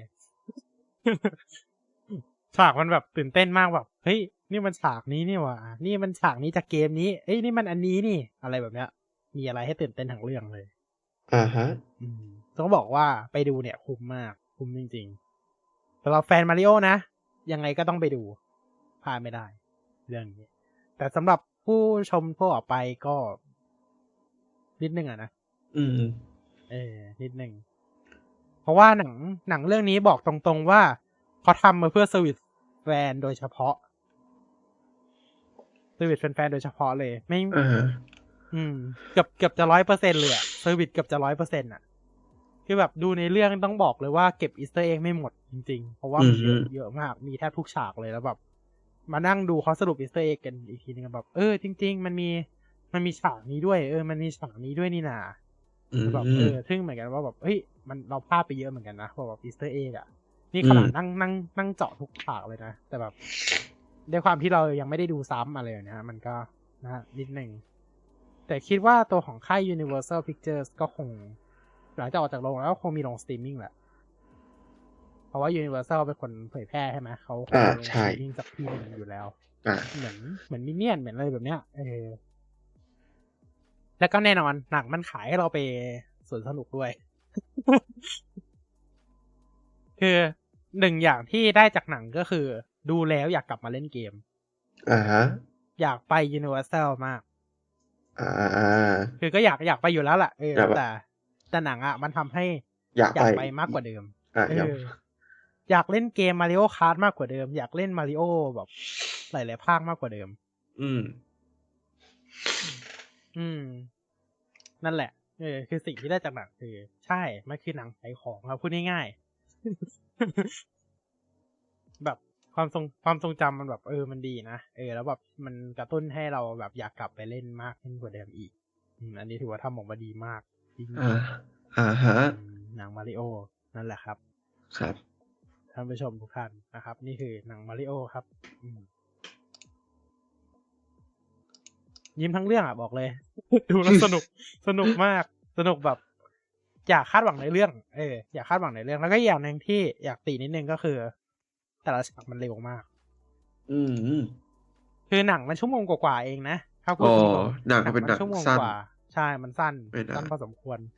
คือเข้าใจแหละว่า คือถ้ามันไม่ทำเร็วอะ มันน่าเบื่อ อ่า หนังมันน่าเบื่อเลยจริง ๆ ถ้ามันไม่ตัดฉากเร็วๆแต่แบบบางทีมันเร็วจนแบบ เราเก็บบางอย่างไม่ทัน เรียกได้ว่าถ้าเกิดคุณละสายตาไปสักพักหนึ่งเรียบร้อยหลุด หลุดจากเรื่องเลย หลุดจากเรื่องเลย คือแบบตามไม่ทันจริงๆอืมแต่สิ่งที่น่าเสียดายอย่างหนึ่งก็คือ เทรลเลอร์ เนี่ยเผยเยอะไปหน่อย อืม อืมอืมอันนี้เสียดายจริงว่าแบบเทรลเลอร์เผยเยอะ คือแบบน่าจะกักไว้หน่อยแบบ ไม่ให้มันแบบเยอะเยอะขนาดเนี้ย อันนี้มันเยอะเกินไปอืมอ่า โอเค อะ ประมาณนี้สำหรับหนังมาริโอนะครับ ถ้าถ้าถามว่าจะให้คะแนนเหรอ แปด แปดเต็มสิบแปดเต็มสิบใช่ ประมาณนี้นะ อ่าอาจอาจจะด้วยความที่เราเป็นเราเราเล่นเกมมาริโอเราตามมาริโอมันเลยแบบมีอะไรให้แบบเยอะแยะขนาดให้แปดเต็มสิบได้อ่าเนาะแล้วหมายความถ้าแบบว่าถ้าเกิดว่าคนที่อาจจะไม่ได้อินมาก ใช่ อาจจะให้น้อยกว่านี้อ่าโอเค เพราะอย่างที่บอกว่าเขาไม่ได้อธิบายอะไรเลย เขาไม่อธิบายอะไรเลย เกี่ยวกับ หนังเรื่องนี้เกี่ยวกับมาริโอเขาไม่อธิบายเลยเลยเขาปูอ่าเขาเขาอธิบายเพิ่มตรงที่ว่าเขาปูเบื้องหลังชีวิตมาริโอก่อนที่จะเข้ามาเป็น ก่อนที่จะเข้ามาใน Mushroom Kingdom อ่าฮะเขาปูเบื้องหลังตรงนั้นมา อ่าเขาปูอ่าเพิ่มตรงเนี้ย แต่ ใช่ที่เหลือเขาไม่ปูเลยเขาอัพนู้นนี้ไม่บอกเลย ไม่บอกสักอย่างแล้วหญิงพีช เออแต่เหมือนเขาจะเพิ่มบทเบื้องหลังตัวละครแต่ละตัวเพิ่มขึ้นนะว่าพีชเป็นคนพีชเป็นใครอะไรแบบเนี้ย แต่ว่าไม่ได้บอกขนาดนั้นอืมแต่แบบบทที่เพิ่มเยอะสุดน่าจะมาริโอ แล้วก็หนังเรื่องนี้มี end credit สองตัวนะครับทุกท่านคือจริงๆมันมันก็ไม่เท่าไหร่หรอกเพราะว่ามันหนังชั่วโมงกว่าใช่ปะเออ end credit องตัวก็ไม่เท่าไหร่หรอก แต่แบบดูแล้วตื่นเต้นมากแบบ Easter egg เต็มไปหมดเลย นั่นแหละครับ โอเคอ้าวรูปมะม่วงเราได้แล้ว ลืมไปได้ยังเนี่ย รูปมะม่วง ก็พร้อมยังจริงจริงๆเราก็ลองจะเล่นลองเจอเลยมาเองบ้างแล้วแหละอืมโอเค แต่ก็อยากดูรูปมะม่วงนะฮะว่า มันจะเป็นยังไง โอเค มาพร้อมกันสามสองหนึ่งนี่แชวโอ้รูปมะโหม่วงทำไมมะม่วงมันใหญ่อย่างนั้นวะคือคือบางอันนี่เหมือนอย่างรูปเนี้ยนี่ มันนึกว่ามะละกอ มันไม่เหมือนมะม่วงนะมันเออมันเหมือนมะละกอหรือไม่ก็เหมือนหินสักก้อนหนึ่งที่ว่าเฮ้ยแต่ถือว่าเจเนเรตออกมาสวยนะอ่าแต่แต่ละมันโอเคอยู่ บินวินเทจคิกเช่นก็อืมโอเค อาจจะมีแม็กแม็กบ้าง แต่ก็โอเคตรงโจทย์ เราว่าถ้าถามเนี่ย รูปเนี้ยโอเคนะ อ่ารูปนี้โอเคสุดนี่เราโอเคว่าสุดนะเลย เราว่าเอออ่ารูปนี้มันยังดูแบบกระพรหรือไม่ก็ไอ้รูปพีทอะเออเออเออซารี่อะเนี่ยเราว่ารูปเนี้ยดูดีสุด อ่าแต่รูปนั้นติดตรงโอเคที่แบบมะม่วงผิวมันแบบไอ้นี่นิดนึงอะมันเหมือนไปเคลือบแลกเกอร์มา เออนั่นแหละ โอเค นี่คือ Bing Imitator ถือว่าทำได้ดีมากระดับหนึ่งเลยนะทำได้ดีมาก แต่อาจจะด้วยความที่เรากำหนดคอมเยอะด้วยแหละมันเลยทำออกมาแล้วเจเนเรตออกมาสวยนิดนึง ถ้าเกิดเราจำเจเนเรตคอมแบบน้อยกว่าเนี้ยมันอาจจะเจเนเรตออกมาง่ายกว่าเนี้ยเข้าใจปะอืม อืม นั่นแหละก็อย่างที่บอกว่า เราใช้ AI เป็นเครื่องมือในการเจเนเรตภาพเพราะฉะนั้นย้ำนะว่าเป็นเครื่องมือนะ มันไม่ได้มาอินทลับเพราะฉะนั้น เราต้องมีการแบบใส่คอมเหมือนเหมือนกัน GPT ก็เหมือนกันเราต้องใช้คอมต่างๆ ในการเทรนมันใช่ไหมเราแบบเราเราอยากเห็นละ เห็นหลายคนทำเหมือนกันเนาะ GPT อะก็คือ ตั้งโลว่าเป็นอย่างนู้นเป็นอย่างนี้ แล้วมันอ่าจะมีประสิทธิภาพมากขึ้นอ่าอ่าใช่ต้องแบบบอกโลมันกำหนดเงื่อนไขกำหนดเหตุผลมัน ถ้าเกิดเราไปพิมพ์ถามมันตรงๆ อะ เออ มันมันก็ไม่ค่อยดีขนาดนั้นหรอกใช่ไหมเออ โอเค ไหนๆก็ AI ละ เรื่อง Google Bard กันบ้างนะอ่า Google Bard นะฮะอืมจริงๆ มันออกเสียงว่าไง Bard Bard ปราดประมาณนั้นแหละ Bard อะ Bard Bard เฉยๆ Bard Bard อะ Bard โอเค Bardอืมตัวผมเนี่ย ไม่ได้ทดลองใช้เพราะว่าขี้เกียจ VPN อ่าขี้เกียจ VPN ขี้เกียจแต่ใช้ผมช่องทางธรรมชาติ อ่าขี้เกียจขี้เกียจมุดอ่าอืมฮะขี้เกียจมุดเอาพูดง่ายๆอ่า คือจริงๆอยากใช้ก็ใช้ได้แหละแต่ว่านี่เกียจมุด อืม โอเค เป็นไงบ้างสำหรับคนที่ลองใช้งานบลัสมาแล้วอ่าต้องเรียกว่าลองมุดมาแล้ว แต่ก็ลองมุดแค่ครั้งสองครั้งอืมแต่สรุปสิ่งที่ได้มาก็คือ อ่าข้อมูลแน่นอนมีความเขาเรียกว่าอะไรอะให้ข้อมูลที่น่าจะเยอะกว่า คือแบบ เขาเรียกว่าอะไรด้วย Dataset ที่มันเป็น Google อืมที่ไม่ใช่ใช่ใช่ที่ไม่ใช่แค่ออฟไลน์เหมือน ChatGPT หรือว่า หรือว่าเป็น Bing บิเหมือนงอ่าเหมือน Bing AI อะอ่ามันก็มันก็จะมีข้อมูลที่หลากหลาย แล้วก็มักจะเที่ยงตรงกว่า แต่ในส่วนของเรื่องการแสดงอารมณ์ หรือว่าความเป็นธรรมชาติของการโต้ตอบอะเราว่าตอนเนี้ย ChatGPT นำเราว่า ChatGPT มีความมีความพูดเป็นมนุษย์มากกว่า ตัวตัว Google Bard อืม แล้วก็ Google Bard มันมีความ bias bias ตามข้อมูลที่มันได้รับมาจากอินเทอร์เน็ตอะว่าอย่างนี้ดีกว่า อันนี้คือสิ่งที่รู้สึก เรื่องการถามโต้ตอบ user interface มันก็ก็ก็ไม่ได้แย่หรือก็ไม่ได้ดีไปกว่ากูอ่อก็ไม่ได้ดีไปกว่า OpenAI หรือว่าตัว Bing อืมอืม ก็คือคล้าย ๆ กันแหละใช่ไหมคล้าย ๆ กัน แต่อ่า นั่นแหละ คล้าย ๆ กัน แต่แต่ยังมีความรู้สึกว่าก็ก็พอถ้าเทียบกับ Bing แล้วกันอืมในในแง่ความเป็นธรรมชาติในการโต้ตอบ ยังไม่ถึงขนาด ChatGPT อืมแต่ข้อมูลนี่ใช้ได้เพราะว่ามันก็ browse มาจาก Google อีกทีอืมอืม เข้าใจข้อมูลมันดีกว่า เพราะว่ากูอย่างที่บอกว่า Search Engine ของ Google มัน อืม มันดีกว่า อืม อืม นั่นแหละครับ ก็ อะ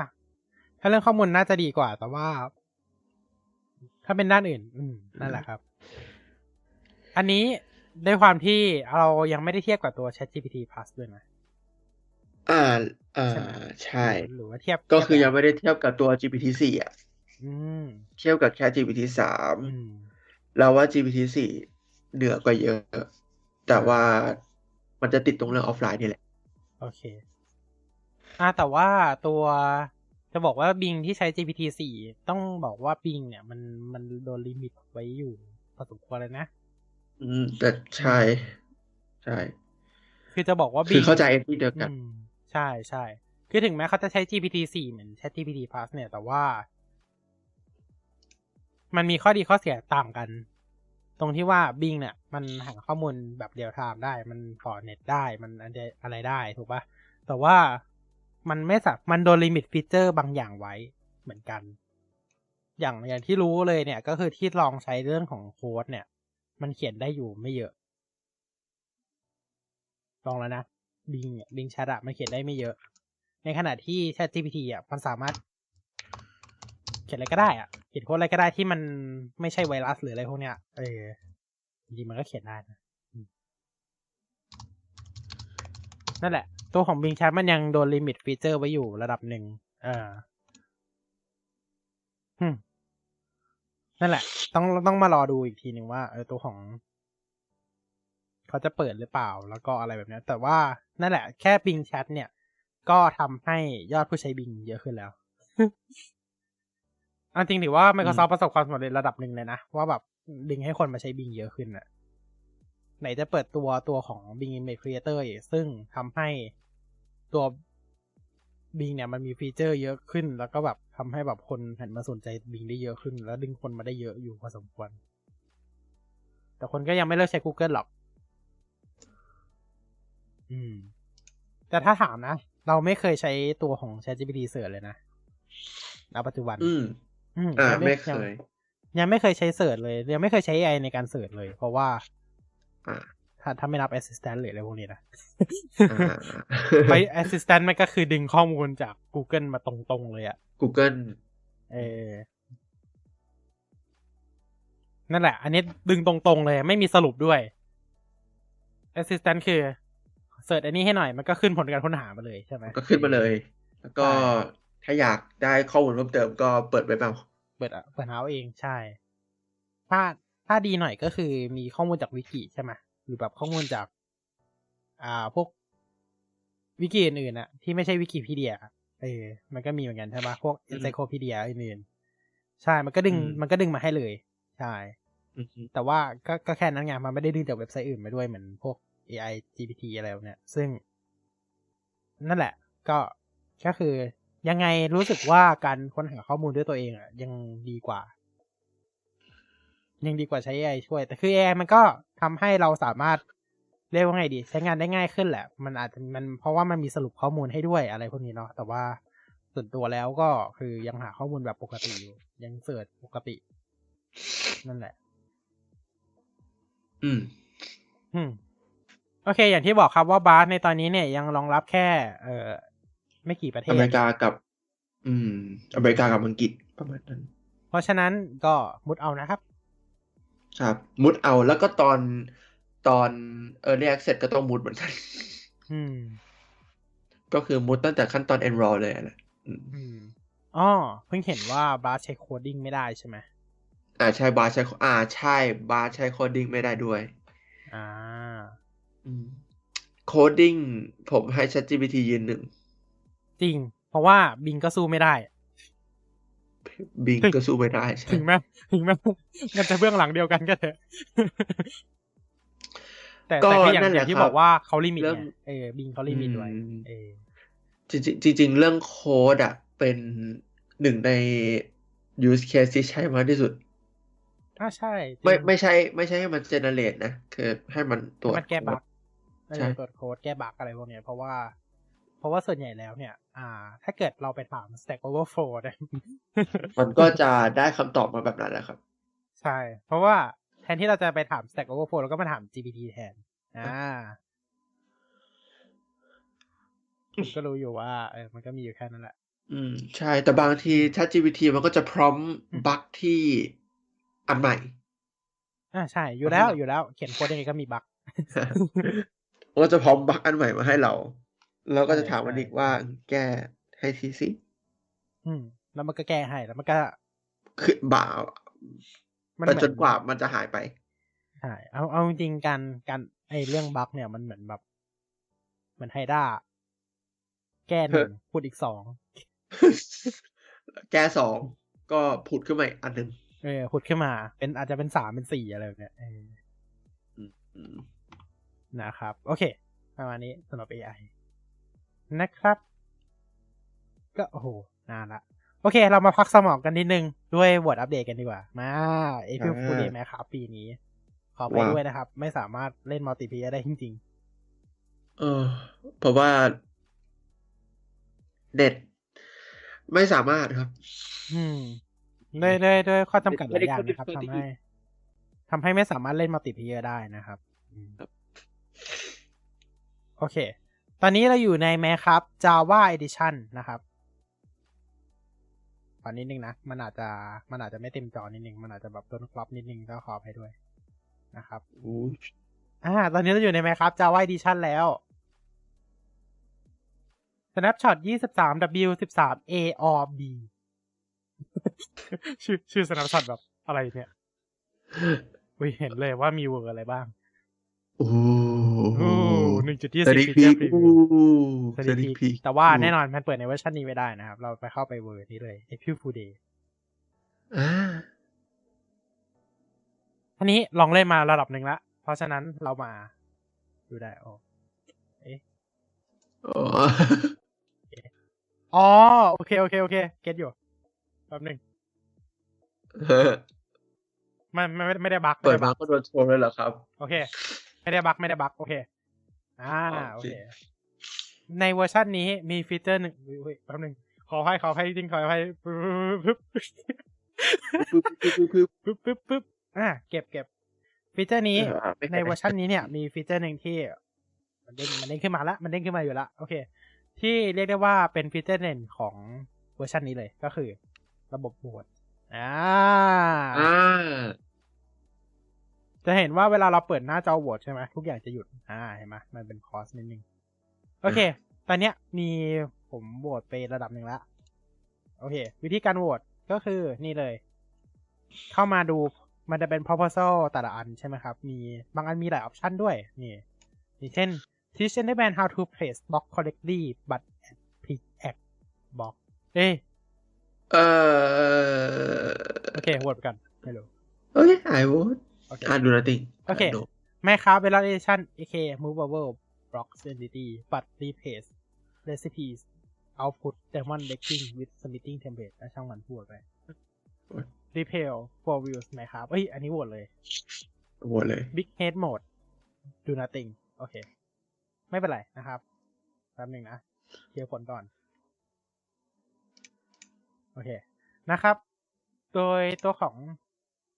เคลียร์สิ โอเครอที่หนึ่งรอที่หนึ่งโอเค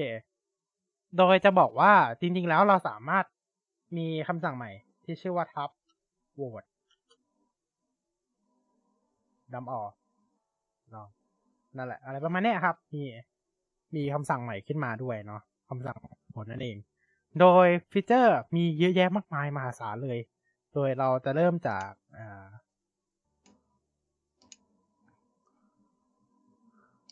ห็นอะไรไหมครับ เห็นอะไรไหมครับสักคนะครับมันไม่เห็นครับอ๋ออ่าเห็นละอู้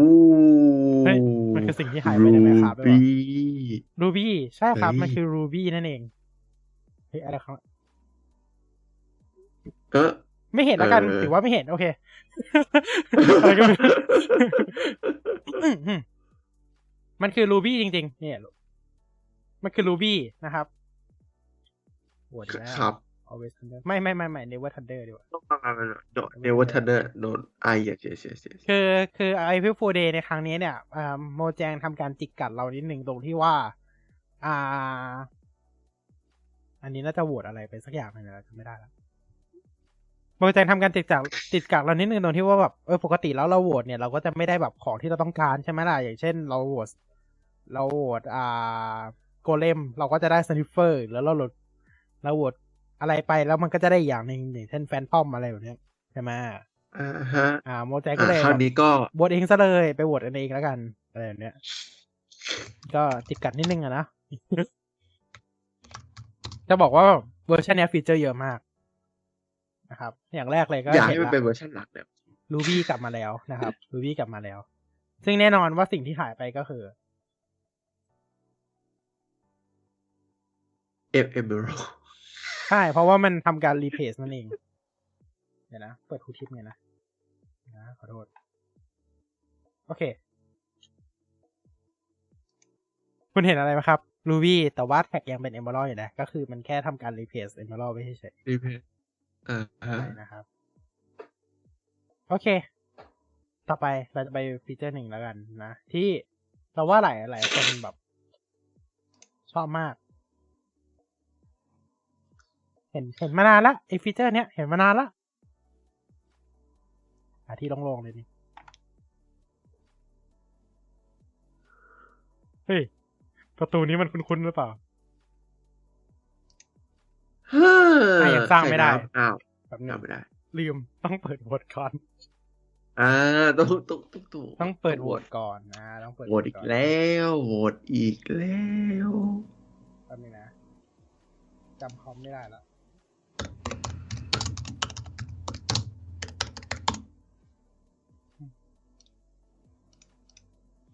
แจ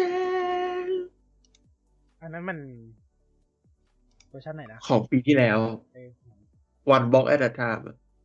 เออเออเออเออจำไม่ได้ละแหมล้อจะไม่มีครับ votingสตาร์ท มาครับจุด อ่า ต้องเป็นอะไร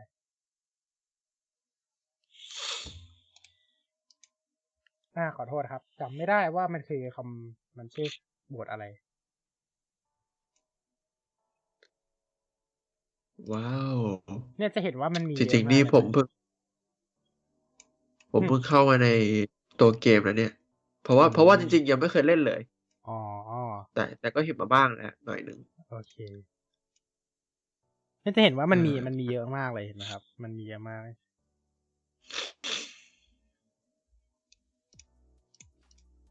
เดี๋ยวเราคือคือคือฟีเจอร์มันเยอะเกินกว่าแบบ เยอะเยอะเกินไปอะ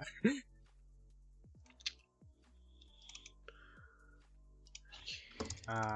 ขออนุญาตหอนิดนึงนะครับ ขอไปด้วย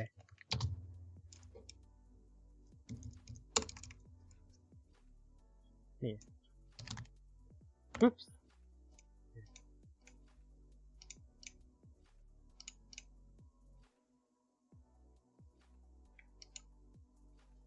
ปุ๊บ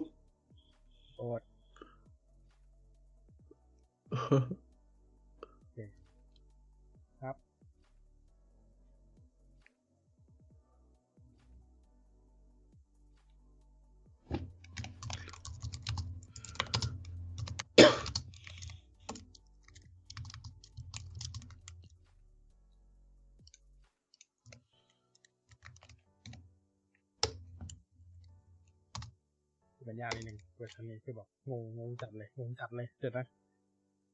ยังยังไม่ได้แป๊บนึง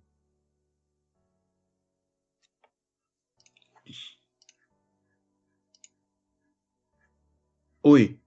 started voting propose for proposal number one change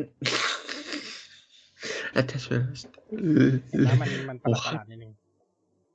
flammability of attached melon stem to literally dry gla- grass would yes I would mm, to medium Mm. okay จะมืดราคาเย่โกไอ้ย I นี่ไง would ได้ละได้ละได้ละว้าว เฮ้ย ประตูสวรรค์ประตูสวรรค์ในตำนานนี่นะ แล้วถ้าเราเข้าไปล่ะมันไม่ใช่จะเกิดตำนานอะไรนั่นแหละเดี๋ยวนะแป๊บนึงนะเอฟเฟกต์วิกเนสโอเคประตูสวรรค์ในตำนานปึ๊บเออเลอร์สี่ศูนย์สี่เทเลนัสฟาวเออถ้าเป็นก็คือถ้าเป็นสไ i เวลก็คือตายแล้วครับ ใช่ถูกใช่ครับมันมันมันกวนเราเฉยๆไม่มีอะไร มันมันแค่กวนเราอืม โอเค ประมาณนี้ประมาณนี้ดีเทลที่เชนเดอร์แมน how to create blocker โอเค universal depth experience โอเค แต่สิ่งที่น่าสนใจจริง ๆ เรียกได้ว่าอ่านอกจากประตูสวรรค์แล้วเนี่ย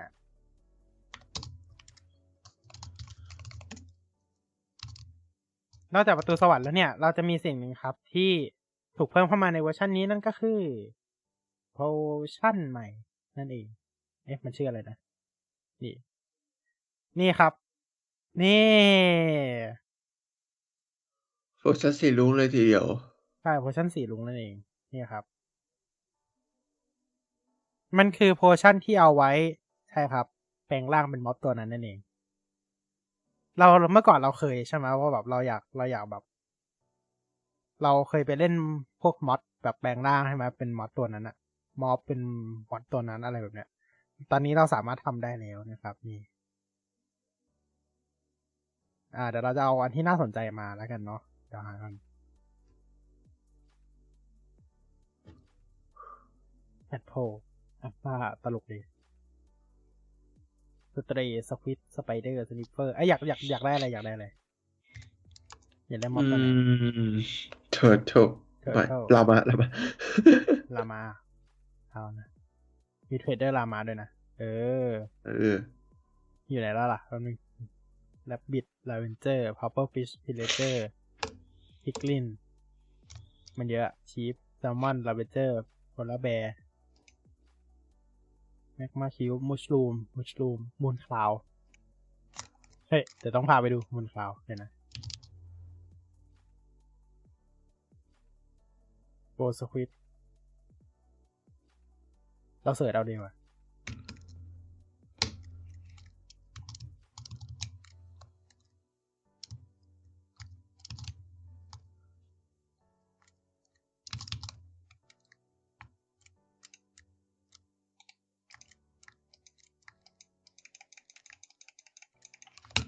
นี่อะไรมาออกสลัดมาพึ่งพึ่งพึ่งมา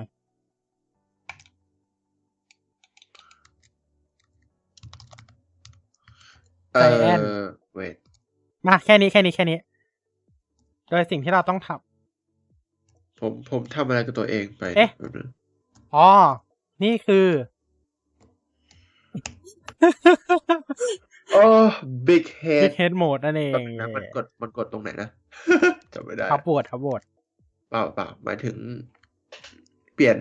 ไอ้ฟิล F5 วิว F5 F5 โอเคโอเค เราจะเริ่มจากปุ๊บเลเทสซิ่งไม่รู้เหมือนกันว่าคืออะไร โอเค what is that เอ่อ curse คือคือผมก็ไม่รู้เหมือนกันว่า what is ray tracing เหมือนกัน ซึ่งซึ่งมันมัน มันเป็นแบบเนี้ยเนาะ tattled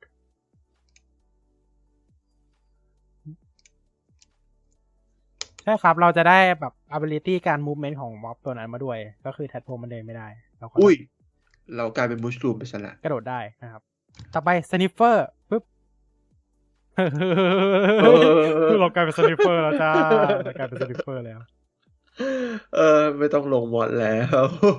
เรากลายเป็น sniffer แล้ววัดีคิปเปอร์ แฮ่โอเคมุชลูมโอ้เป็นมุชลูมสีแดงนะครับนี่อืมมูนคาวโป๊ะเฮ้ยโอ้อุ้ยมูนคาวนี่ มันต้องมีมูนใช่ไหมฮะ แน่นอนครับ เดี๋ยวเดี๋ยวเราจะค่อยพาไปดูทะเลเอ๊ะเราแอคซ์ลอยนะเป็นน้องสีชมพูซะด้วยนี่ถามว่า เป็นแอคชั่นที่วิ่งเร็วมากครับ ใช่ ถามว่าแล้วเวลาเราแป๊บนึงนะอุ้ยขออภัยลงน้ำเราก็จะว่ายน้ำโอ้โหโอ้ว่ายน้ำเร็วด้วยนะ เพราะว่าแน่นอนแอคสลับมันเป็นสัตว์น้ำใช่ไหมเราอ่าว่ายใช่น้ำเร็วด้วยเนาะอ่าแบบนี้เลยอืมกระโดดได้ด้วยนะกระโดดได้โอเค ต่อไปเอาอะไรดี พึ่งพึ่งนี่เอ้าทำไมเราเป็น wither แล้วเรายิงไม่ได้ล่ะ ใช่ใช่มันได้แค่ movement เฉยๆมันโอ้เราเป็น wither แต่เราเดินนะฮะ ใช่มันได้แค่ movement ต่อไป อู้อู้โอ้เบเอ่อมันติด behave mode อยู่จริงๆมันคือใจแอน คือคือจำได้ไหมว่าในแมคคาปกติเนี่ยเราสามารถซัมมอนตัวใจแอนได้นะครับ แต่ว่ารอบนี้เราสามารถแปลงร่างเป็นใจแอนได้ แล้วก็สุดท้ายครับเย้อะไรเป็นน้องอเลได้ อุ้ย Smart Function of Ray Ray Tracing โอ What เค is วิธี it? การออกจากอันนี้ก็คือทับคิวแอดเรียบร้อยครับ ออกละ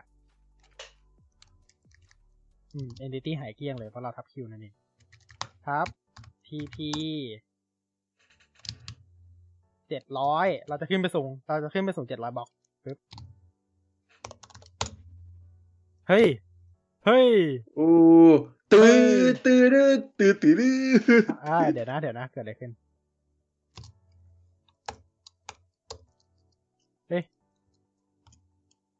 เอ๊ะ what is this เดี๋ยวนะบักเปล่า อ้าว หรือว่ามันหรือว่าแรงโน้มถ่วง ก็ไม่น่า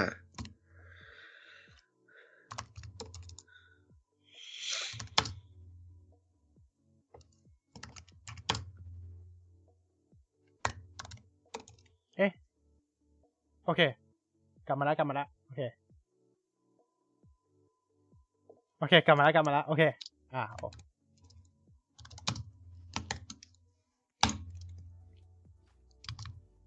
อู้อ๋อเก็ตละเก็ตละเก็ตละเก็ตละเก็ตละเก็ตละเก็ตละเก็ตละเก็ตละเก็ตละเก็ตละเราเก็ตละเราเก็ตละคือคราวที่แล้วไปไปอีกแบบหนึ่งโอเค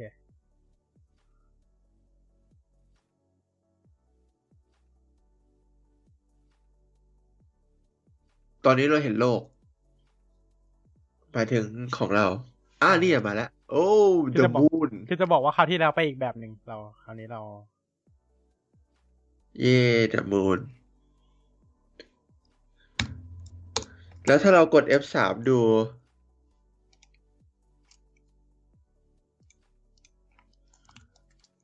เออไบโอมไบโอม the moon เหมือนเหมือนของเรามันบั๊กอะไรนิดหน่อยอะไม่รู้ดิวิ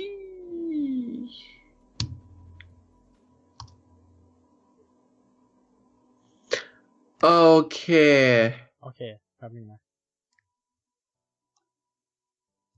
มีเนี่ยมาแล้วมาแล้วมาแล้วโอเคโอเคโอเคอ่ารอต้องนานกว่าจะมาไบโอม the moon ใช่ไบโอมเดอะมูนนะครับ คือไบโอมเนี้ยก็จะเป็นไบโอมที่อ่าขอเคลียร์ของในตัวกันนะคือทับเคลียร์ก็ได้ละโอเคจะสังเกตเห็นว่า gravity เนี่ยมันต่ำมากๆเลยนะครับคือเล่นแป๊บเดียวแหละเราเราจะไม่เล่นจนจบไลฟ์หรอก นี่ โอเค แล้วสิ่งหนึ่งที่เพิ่มมานั่นก็คือ มูนข้าว ที่ที่ moon moonwalk walking ด้วยใช่ รู้ไหมครับว่าจริง ๆ แล้วพระจันทร์เนี่ยทำด้วยชีสนะครับอ่าใช่แล้วครับชีสครับคิดกดเอ่อกินได้ด้วยนะครับ เนี่ย โอ้ตัวตัวชีสบล็อกนี่มันมีการลอยด้วยนะเนี่ย กินได้ด้วยนะ กินได้ด้วย แล้วเวลาเราโยน potion ที่แบบ นานมากกว่าจะตกดวงจันทร์ต้องเป็นรูมากินกินกินกินกินกินชีสกินชีสกินชีสเอาไว้เลยทีเดียว กินชีสกินแบบบานบึ้มถ้าสมมติว่า อ่าหลายคนอาจจะสงสัยว่าเฮ้ยเราอยู่บนดวงจันทร์แล้วเนี่ย แล้วเวลา survival ล่ะ เนี่ยครับ เราจะมีสิ่งหนึ่งที่เราเขาเรียกว่า เออเห็นไหมเรามี กระเราเป๋ามีอาหมวกกาศหมวกปะใช่อ่าใช่มันมีกระเป๋าอากาศอยู่นะครับ ซึ่งอ่าจริง ๆ แล้วมันจะมีบล็อกหนึ่งครับ ที่เราสามารถกินได้นั่นก็คือบล็อกอากาศ คุณฟังไม่ผิดหรอก มันคือบล็อกอากาศจริงครับๆโอเคซึ่งเรากลับครีเอทีฟดีกว่านะครับ เราจะจบการรีวิววันนี้ด้วย อ่า เราจะมาปล่อยยานโลเวอร์นะครับมา คุณจะเห็นโลเวอร์ตัวนี้นะครับโลเวอร์หรือเปล่าก็ไม่รู้เหมือนกันโลเวอร์แหละอ่าเป็นโลเวอร์ที่ทำด้วย อ่า เชน เช่นแล้วก็บบัล็สอกซอลบัสสมูทสโตน แล้วก็ตรงกลางเป็นกัปเปอร์นะครับ ตรงนี้เป็นเอ็นล็อตคู่กับโอ้โหมันเด้งจริงๆนี่ มาแล้วครับ มาแล้วครับท่านผู้ชมครับ เฮ้ย เฮ้ยโอ้อะไรครับเนี่ย เฮ้ย โอ้อะไรครับเนี่ย อะไรกันครับเนี่ย โอ้ what is this โอ้โอ้โอ้โอ้โอ้ what is this โอ้โหโอ้โหโอ้อะไรเริ่มแหลกแล้วครับท่านผู้ชมครับนี่มันเครื่องแหลกนี่นะครับ นี่มันแหลกมาชีนแหลนี่กหมาว่าชีนโอเคโอ้ whatever อู้อู้โอเคจบอู้แล้วจบเฟแล้วมจบเล็กแล้วอู้เฟมเล็กจบแล้วจบแล้วโอเคโอันนี้ก็คือบล็อกใหม่เหมือนกันนะครับ ก็คือชื่อว่า copper sleeve sleeve นั่นแหละ โอ้บล็อกในนี้มีต้นไม้ด้วยบฮะล็อกนี้มีคุณสมบัติก็คือเหยียบแล้วแตกครับแค่นั้นแหละ อืม จริงๆ ในนี้รู้สึกว่าจะมีอ่า สมบัตินี่จะมี shulker box นะครับ นี่ เราสามารถเปิดได้นะครับ ใน shulker box ก็จะเป็นคุ้มอยู่นะ คุณคุ้มอยู่นะ คุ้มอยู่นะ คุ้มอยู่ครับ มี Ancient Debris ด้วยหนึ่งอัน โดยชื่อกล่องจะเขียนว่า Luna Laboratory Experiment นะครับ ก็คือการทดลองบนดวงจันทร์เดี๋ยวนะ มันจะมีอีกนะ ถ้าจะไม่ผิดนะ จะเห็นครับ เห็นไหมครับว่าไอตัว copper sleeve เนี่ย เวลาเราชนนะครับ เราก็จะมันก็จะแตกไปเลยนะครับ แล้วก็ปุ่มอะไรก็ไม่รู้เนาะเต็มไปหมดเลย ซึ่งไม่มีอะไรแล้วเนาะบนดวงจันทร์ก็จะมีแค่นั้นแหละเอาจริงอุ้ย เราสามารถปลูกต้นไม้บนดวงจันทร์ได้ด้วยนี่แหละเหมือนเรื่องอันเนี้ยไม่ไม่ไม่อันนั้นอ่ามีเชดอยู่เจอเชดละเจอเชดละโอเคจริงๆมันมีเชดอยู่นะพี่โอ้มีเชดตอนนี้ก็ไม่มีอะไรครับ ก็เหมือนเดิมอืมบอกแล้วครับนี่คือดิเมนชันใหม่นั่นเองว้าววิธีกลับโลกนะครับ ก็เหมือนเดิมครับ โอเค กลับโลกมาละหวัดดี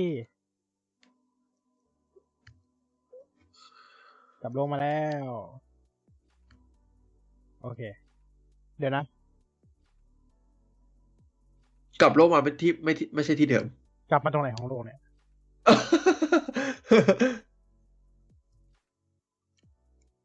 โอเค ไม่เป็นไรครับ ก็คือประมาณนี้แหละเนาะสำหรับพูดจริงๆ ยังมีอีกเยอะเลยนะ ลองไปเล่นกันได้นะครับสำหรับฟีเจอร์นี้ ไม่สำหรับเวอร์ชันนี้นะครับ ก็มีอีกเยอะเลยล่ะ มีอะไรให้สนุกสนุกๆกันอีกเยอะเลยนะครับ เออมีการลอยขึ้นด้วยแฮะ คือคืออันนี้เราเราแบบ demo ให้ดูเฉยๆเนาะเพราะว่าจริงๆแบบฟีเจอร์มันเยอะมากๆจริงๆ แล้วเราพลาดโหวตไปกี่อันแล้วก็ไม่รู้ นั่นแหละครับ มีอะไรให้เราเล่นสนุกสนุกๆกันเยอะเลยนะครับ ซึ่งจะบอกว่าเออฟีเจอร์มันเยอะกว่าของของของของของอัปเดตหลักก็ก็ไม่ผิดหรอก อืม คุณฟังไม่ผิดหรอกครับ เยอะกว่าของอัปเดตหลัก ปิดท้ายด้วย cherry grove นะครับมา biome ที่สวยที่สุดในไหมครับนะอวยแหละไม่มีอะไรอวยแหละ เออ อยู่ดีๆฝนก็ตก เอ๊ะโอเคแล้ว โอ้โห ตกมาส่วนไหนของโลกเนี่ย มาตกที่วิเลจพอดีอืมโอเค เอาเป็นว่าเดี๋ยวตอน 1.20 preview เราเราเรา spoil ไปแล้วเนอะ1.20 preview เดี๋ยวเราจะมามัลติเพ a ย r เล่นด้วยกันนะครับ แล้วก็มาพาทุกท่านไปสรุปฟีเจอร์ใหม่ใน 1.20 ด้วยกัน แต่ไม่รู้ว่าเมื่อไหร่นะ อ่า โอเค รอรอจนกว่าโมแจงเขาจะ เดี๋ยวนะทำไมตีไม่ได้ เฮ้ย ตีมันไม่ได้ เฮ้ย อะไรเนี่ย เดี๋ยว what is this อ๋อ baby zombie แต่ว่า big head บิ๊กเฮดเฮดก็เลยจมเข้าไปในตัวเลย เหมือนก้อนสลามเลยดูดิ โอ้ย What is เอ็นดูโอ้ยเออบิ๊กโอเคเฮดก็เหมือนเลย โอเค เอาเป็นว่าเดี๋ยวหลัง เดี๋ยวเราขอพักกันสักครู่นะครับ เดี๋ยวกลับมาต่อกันในเซกชันต่อไปนะครับ เดี๋ยวสักครู่ครับ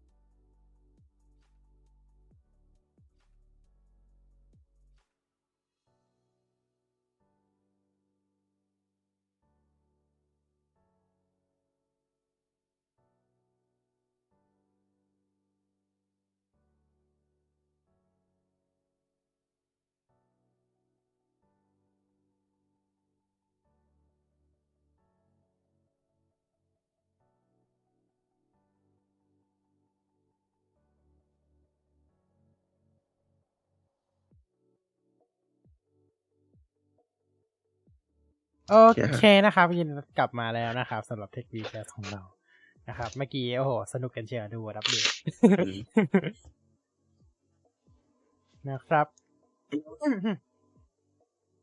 โอเคสำหรับ The Wild Update ก็อย่างที่เราบอกกันไปนะครับ เป็น a p i ฟูดีของ Minecraft ซึ่ง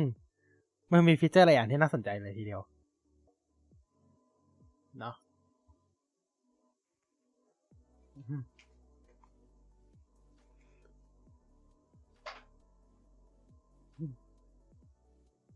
โอเคนะครับ ก็ประมาณนี้แล้วกันเนาะต่อไปเราไปดูในฝั่งของ Apple กันบ้างไหมว่า Apple มีอะไรคืบหน้าไปบ้างในสัปดาห์ที่ผ่านมาเอ๊ะเอางี้ก่อน Apple อ่าเดี๋ยววันอัปเดตก่อนมาต่อนิดนึงต่อนิดนึง มีฟีเจอร์ไหนปะที่อยากได้แบบในโอเวอร์ในปกติ ก็ ถ้าถ้าถ้า อืม จริง ๆ มันก็ไม่จำเป็นหมดเลยนะ สักอันอะก็จริงที่มันก็ที่ไม่จำเป็นมีอืมแต่ว่าก็ที่อยากได้ก็คงเป็น biome ใหม่แหละ แต่ไม่ใช่ the moon นะ แต่หมายถึง biome ใหม่ อ่า อ่า ที่เราอยาก dimension ใหม่เลยเปล่าเออ dimension ใหม่เออใช่ใช่ใช่ dimension ไม่ใช่สิเอออัอันนี้เราก็อยากได้เหมือนกันนะ ตัวดิเมนชันใหม่แบบ น่าสนใจดีว่าแบบเออดิเมนชันแบบ แต่แต่ก่อนหน้านั้น อัปเดตดีเอ็นอืมอันนี้เขาอัปเดตกันหมดละเหลือดีเอ็นเนี่ยแหละอืมอืมเนาะมัน DN มันไม่ได้เปลี่ยนมาก็คือตั้งแต่ตั้งแต่ตั้งแต่ BDN อะนะตั้งแต่หนึ่งจุดศูนย์เลยปะก็ใช่ รู้สึกว่าแบบดีเอ็นมันมันอยู่มานานแล้วอะแล้วแบบมันควรจะเปลี่ยนสักนิดหน่อยอะนะ เออฮะเออล่าสุดที่เปลี่ยนก็น่าจะแบบเป็นอิไลท่า อืม ล่าสุดเลย นั่นแหละ มีแค่นั้นเลย ก็อืมรบกวนอัปเดตนิดนึงนะครับแต่แต่ว่าเราว่ายังไม่เร็วๆนี้หรอกเพราะว่า อย่าลืมว่า อ่า มันอาจจะมันอาจจะมีแทรกมาได้ แต่ว่า อย่างที่เรารู้กันดีว่าตัวของโมแจงยังค้างอัปเดตกับเราไว้เยอะอยู่พอสมควรเลยนะ ถ้าจำได้ไหมก็คือตัวของ Biome Chooser อ่าฮะอ่าตัวของ Biome Chooser เนี่ย เรายังค้างอยู่นะ เพราะว่าอย่างที่บอกว่าโมแจงเนี่ยจะอัปเดตตัว Biome Chooser มาให้ ให้ครบทุกอัน เออ เออ เออ แต่ว่าณตอนนี้ อัปเดตมาแค่กี่อันเองอ่า ก็คืออัปเดตมันมีสองไบโอมชูเซอร์ใช่ปะ่ะ อัปเดตใช่อันที่ชนะมาสองอัน แล้ว ก็คือไทก้าซึ่งอัปเดตมานิดหน่อย แล้วก็มีเพิ่มแมงกรูปมา ใช่ไหมเออใช่อัปเดตสวอมใหม่ก็คือแมงกรูปนั่นแหละนะครับ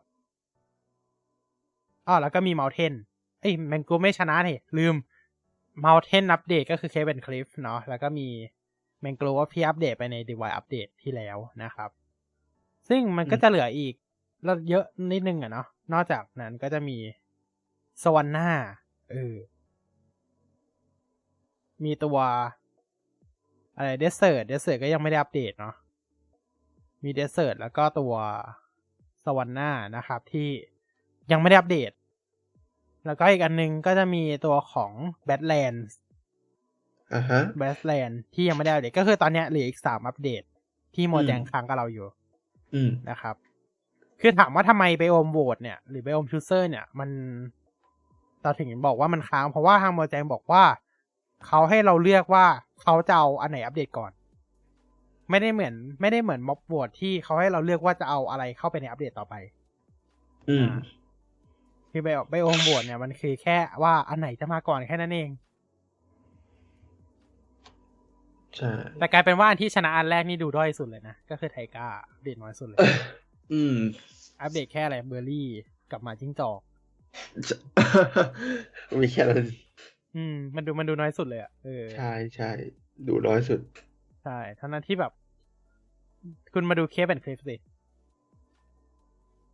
อะไรก็ campfire อะเออลืมอืมเออมีแค่นั้นจริงๆเพราะว่าถ้ามาดูแบบ biome mountain ที่ชนะต่อมานะโอ้โห ยิ่งใหญ่มาก ปรับ terrain ปรับ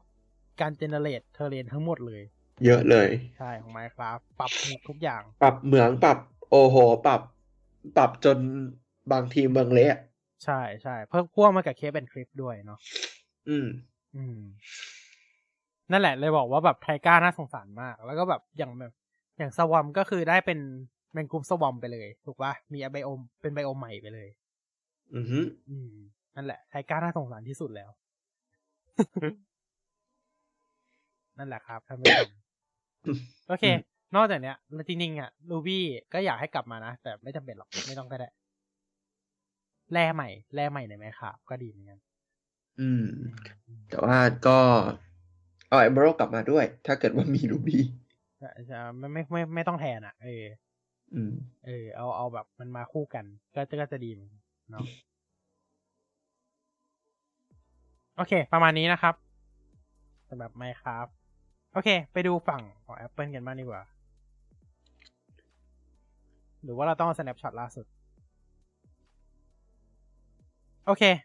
Minecraft อีกนิดนึงก็ได้ Beta slash preview ล่าสุดของ Minecraft นะครับ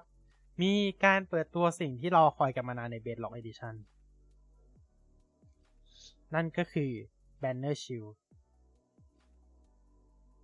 เราเอาแบนเนอร์ใส่บนโล่ได้แล้วนะครับท่านผู้ชม เรารอเออสิ่งนี้มากันกี่ปีก็ไม่รู้ รู้แต่ว่านานมาก ตั้งแต่อะตั้งแต่จาว่าทำได้เบนล็อกเพิ่งทำได้นะคอืรับมในอัปในพรีวิวล่าสุด 1.20.0.20 นะครับ นั่นแหละเราทำได้แล้วนะครับทำได้แล้ว แล้วก็เหมือนเขาบอกว่าตัว Bedrock เนี่ยจะรองรับตัวของ shader ด้วยนะ เออ แต่ว่าอันนี้เป็นยังยังเป็นแค่ Data Mine เฉยๆแต่ว่า Banner Shield อะ ของจริงนะครับมาแล้ว นะ โอเค แค่นี้แล้วกันข่าวข่าวไหมครับเพราะเพราะว่าที่เหลือเดี๋ยวเราไปรอตอนหนึ่งจุดยี่สิบเลยดีกว่าเนาะอืมโอเค ครับข่าวจากทาง Apple ล่าสุดมีอะไรบ้างครับ โอ้โห อ๋อ WWDC 2023ครับ อ่า ใช่ใช่หนึ่งเดือนเนี่ยหนึ่งเดือนเกือบลืมเกือบลืมจริงๆเมื่อกี้เนะไปแวเกือบลืม โอเค WWDC 2023ประกาศวันเป็นที่เรียบร้อยแล้ว ครับ ซึ่งแป๊บนึงนะจำไม่ได้ว่าวันไหน วันก็ที่ก็ต้นเดือนห้ามิถุนามิถุนาจนเอ๊ะถึงวันที่เก้ามิถุนาซึ่งเราก็จะต้องเป็นอ๋อหกหก หกมิถุนาตถึอนงวันที่ที่สิบมิถุนาใช่อืมเราก็จะนอนดึกไปด้วยกันนะครับ แน่นอนตัวของ WWDC 2023 เนี่ย จะต้องมีการเปิดตัวแน่นอนนะครับ iOS ใหม่ iPadOS ใหม่ macOS ใหม่ watchOS ใหม่ แล้วก็ tvOS ใหม่ มั้ง มั้งเพราะว่า tvOS เพิ่งเปิดไปปะเพิ่งเพิ่งเพิ่งเอาฟีเจอร์ใหม่มาปะ ที tvOS สิบห้าก็เอ้ยไม่ใช่ tvOS สิบสิบหกก็เปิดตัวไปพร้อมกันเมื่อดับดับๆปีที่แล้วอืมแต่ว่ามัน มันก็ไม่ค่อยมีอะไรใหม่อืมตัว tvOS อะดูน้อยน้อยสุดเลย ใช่ คิดว่าปีนี้อะมันมีข่าวเลยเรื่อง VR กับ AR เยอะมาก คิดว่าจะมาจริงไหมโอ้ จริง ๆ ก่อนที่จะเอา AR กับ VR มา คนที่จะเอา Mac ตัวสุดท้ายที่เป็น Apple Silicon มาก่อน จริงในในคุณบอกทานซีทันสองปีอะไอ้ถ้าไอ้ทานซีทันก็สองปีมันหายไปไหนวะ ก็ ก็ไม่รู้สินะไม่รู้สินะนะครับนั่นแหละ จริงจริงๆอันนั้นอะควรจะเอามาก่อน คุณจำงานมีนาเมื่อปีที่แล้วได้ไหมครับ เขาบอกว่าอะไร เรายังเหลืออีกหนึ่งเครื่อง ใช่เขาสนิ k พิกมาแล้วอะ แล้วก็ Mac Pro เมื่อดำๆเหมือนกัน ใช่ Mac Pro เคยเปิดที่ดับปีดับมาแล้วนี้เพราะฉะนั้นปีนี้ดับดับๆและดับดับๆแหละ เนาะดำๆแรกอืม ปรากฏมาสามเครื่องเลย เอ้ยไม่ใช่มาสองเครื่องเลยมาทั้ง Mac Pro แล้วก็บันเดิลพร้อมกับตัว VR เสียบ Mac Pro ซึ่ง เขาบอกว่า performance มันต่ำกว่า MacBook Pro แล้วใช่ไหมตอนเนี้ยอ่าหมายถึง Mac Pro ใช่ปะใช่ใช่ Intel Xeon ก็ใช่ ต่ำกว่า M2 Max แล้วอืม เพราะฉะนั้นมาสักทีเถอะเนาะ professional เขารอกันละครับนะครับ อืม อืม มาได้แล้ว transition เกินสองปีแล้วตอนเนี้ย อืม มาได้แล้วครับ มาเถอะ คุณจะบอกว่าใช้เราจะใช้เวลา transition สองปี ใช่สองปีจริง ๆ แหละครับ ก็ เอ่อ2020ครับ จนตอนนี้สองพันยี่สามแล้วครับ โอเค นะ อะ ไม่เป็นไร เราไปกันต่อที่ เอ้ยก็ยังดับดับ ๆ อยู่ คาดหวังอะไรกับ iOS ปีนี้ไหมสำหรับเรานะ ไม่ iOS อ่าอะไรนะ คาดหวังอะไรกับ iOS ปีนี้ไหมโอ้ครั้งนี้คาดหวังอะไรไหม ก็คาดหวังให้มันเสถียรขึ้นแหละแค่นั้นแหละโอเคครับ ขอบคุณครับ เพราะว่าคือคือไม่รู้เหมือนกันว่าทำไมเราต้องคาดหวังในเรื่องที่มันควรที่จะเป็นอยู่แล้ว แต่ว่าคือตอนเนี้ย Apple มันมีนอมใหม่ก็คือ ถ้าครั้งไหนฟีเจอร์เยอะมันจะไม่เสถียรแต่ถ้าครั้งไหนฟีเจอร์มันน้อยเช่น iOS 12 อะไรเงี้ย มันจะเสถียรขึ้นมาทันที อ๋อเออเออเออใช่ใช่ใช่อ๋อจริงๆ iOS ก็คาดหวัง อ๋อ ไม่ใช่ อันนั้น iPadOS โอเค เดี๋ยว iPadOS ค่อยว่ากัน เพราะ iPadOS เราก็คาดหวังหลายเรื่องอยู่เออแต่ iOS ไม่ค่อย ไม่ค่อยเยอะอะอืมคือ ก็อะไรดีล่ะ นอกจากจะทำให้เครื่อง อายุการใช้งานดีขึ้นก็คือ battery life ดีขึ้น เร็วขึ้น ร้อนน้อยลง อ่า อ่า ก็คงจะมีแค่นั้นจริง ๆ เพราะว่าทุกอย่างก็ตอนนี้ก็ดูไม่มีปัญหา แต่ถ้าเกิดว่าไอ้ตัว Universe i ตัว Clipboard มาได้ก็น่าจะดี จริง อะคีย์บอร์ดอันนี้ก็เป็นหนึ่งอย่างที่เราก็อยากได้เหมือนกัน อ่า จริงๆก็ไม่เคยใช้หรอกคลิป อ่า จริง ๆ ก็ไม่ค่อยได้ใช้หรอกคีย์บอร์ด แต่คิดว่าถ้าเกิดว่า Apple implement มาในในในเวของ Apple อะ น่าจะได้ใช้เยอะอืมเพราะว่าบางอย่างมันก็ต้อง copy หลายอันใช่ไหมล่ะ ใช่ใช่คือถามว่าเราใช้เยอะไหมสำหรับคีย์บอร์ดเราใช้เยอะมาก บ่อยมาก ทั้งบน Android แล้วก็บน Windows เราใช้บ่อยมาก ซึ่งมันก็บน iPad มันไม่มีอะก๊อปทีนึงก็เออก๊อปไปแปะ ก๊อปแล้วก็กลับไปแอปนู้นแล้วก็ก๊อปแล้วก็แปะแล้วก็กลับไปเหมือนเดิม แบบเนี้ย มันได้แค่ทีละนิดทีละหน่อยอะเออ มันทำไม่ได้แบบก๊อปทีเดียวหลายๆอันแล้วก็แบบเปิด clipboard แล้วแปะแปะแปะแปะแปะไม่ได้มันทำไม่ได้ไงอืม จริงๆ clipboard อะควรฝังมากับคีย์บอร์ดไหมเราเราคิดว่าควรฝังมานะฮัลโหลควรอ่าเออควรแหละ ควรอะอ๋ออืมเมื่อกี้นี้เมื่อกี้หลุดใช่ไหมเมื่อกี้นี้เสียงมาช้าไปหน่อยเอ่อโอเคควรควรควร อืม คือก็ก็นั่นแหละ ที่ที่ใช้มากที่สุดก็คือคีย์บอร์ด ใช่ใช่เราว่าควรฝังมากับคีย์บอร์ดอืมจริงๆ ก็แบบประมาณ Gboard อะนะ แต่ว่า Gboard มันดู access ยากไปหน่อยในอืมส่วนตัวเรา จริงๆ ถ้าถามว่าเราชอบคีย์ยังไงคีย์บอร์ดเราชอบใช้ original ของแต่ละแพลตฟอร์มอยู่แล้ว เราอ่าเออ ก็คือจะเป็นเอ่อถ้าอย่างซัมซุงก็ซัมซุงไปเลยอะไรเงี้ยใช่ใช่ถ้าซัมซุงก็ซัมซุงคีย์บอร์ด ถ้าใช้แบบ อ่า Windows ก็จะเป็นของ Windows ใช่ไหมซึ่งมันเดี๋ยวนะ Windows ใช้ Physical นี่นะช่างมันไอ iPad เราก็จะใช้เป็นของ Apple เลย อ่า เป็นอ่า iPad คีย์บอร์ดติดเครื่องมา เนาะเราจะไม่โหลดแอปเสริมใช่แล้วเราใช้แบบนี้ซึ่งการที่อ่าการที่ Apple อะ เพิ่มคีย์บอร์ดมาก็จะเป็นอะไรที่ดีเหมือนกันอืมอืม แล้วยิ่งคือ Apple มีเขาเรียกว่าอะไรอะ มีระบบเอ่อการ sync กันระหว่างเครื่องหรือ ecosystem ที่แบบแน่นหนา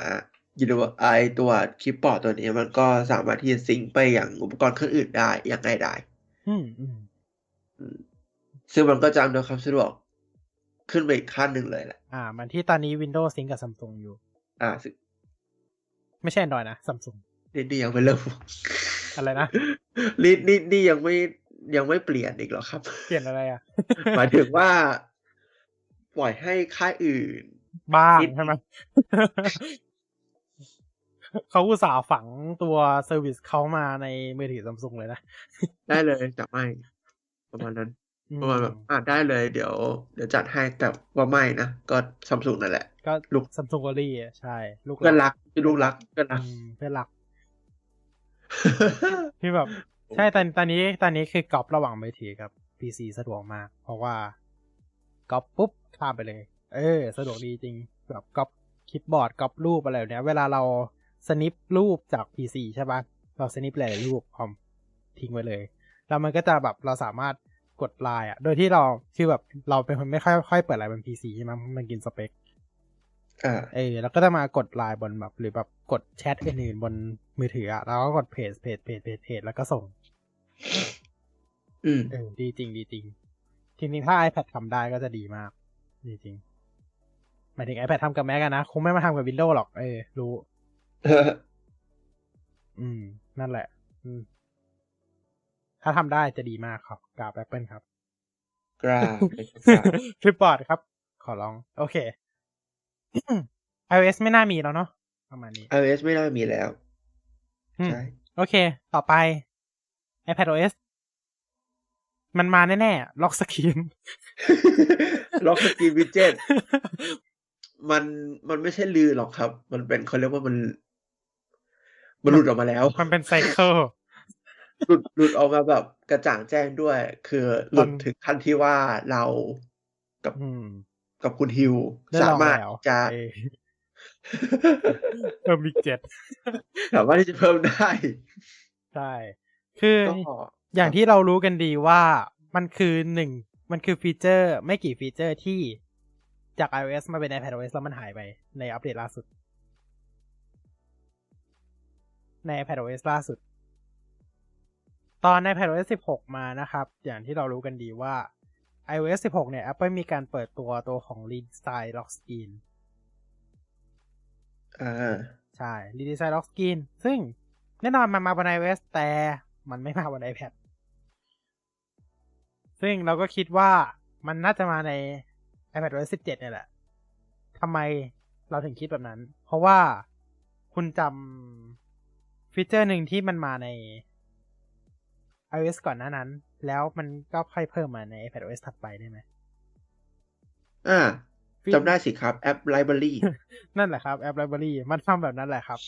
มันทำแบบนั้นมาแล้วกับอืม iOS 10 14 ไป 15อ่าอ่าอ่าและก็จะทำอีกใน iOS 16 ไป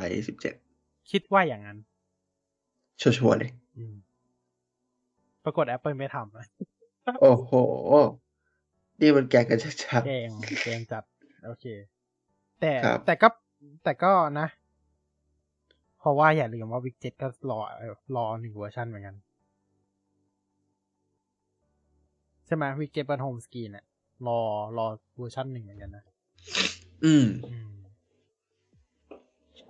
นั่นแหละครับ คือเขาจะบอกว่าเขายังหาทางลงให้ iPad ไม่ได้เขาก็เลยยังไม่ได้เอามาลง แค่นั้นเอง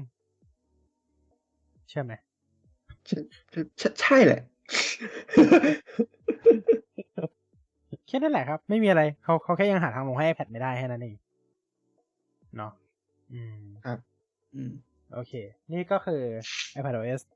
จริง ๆ State Manager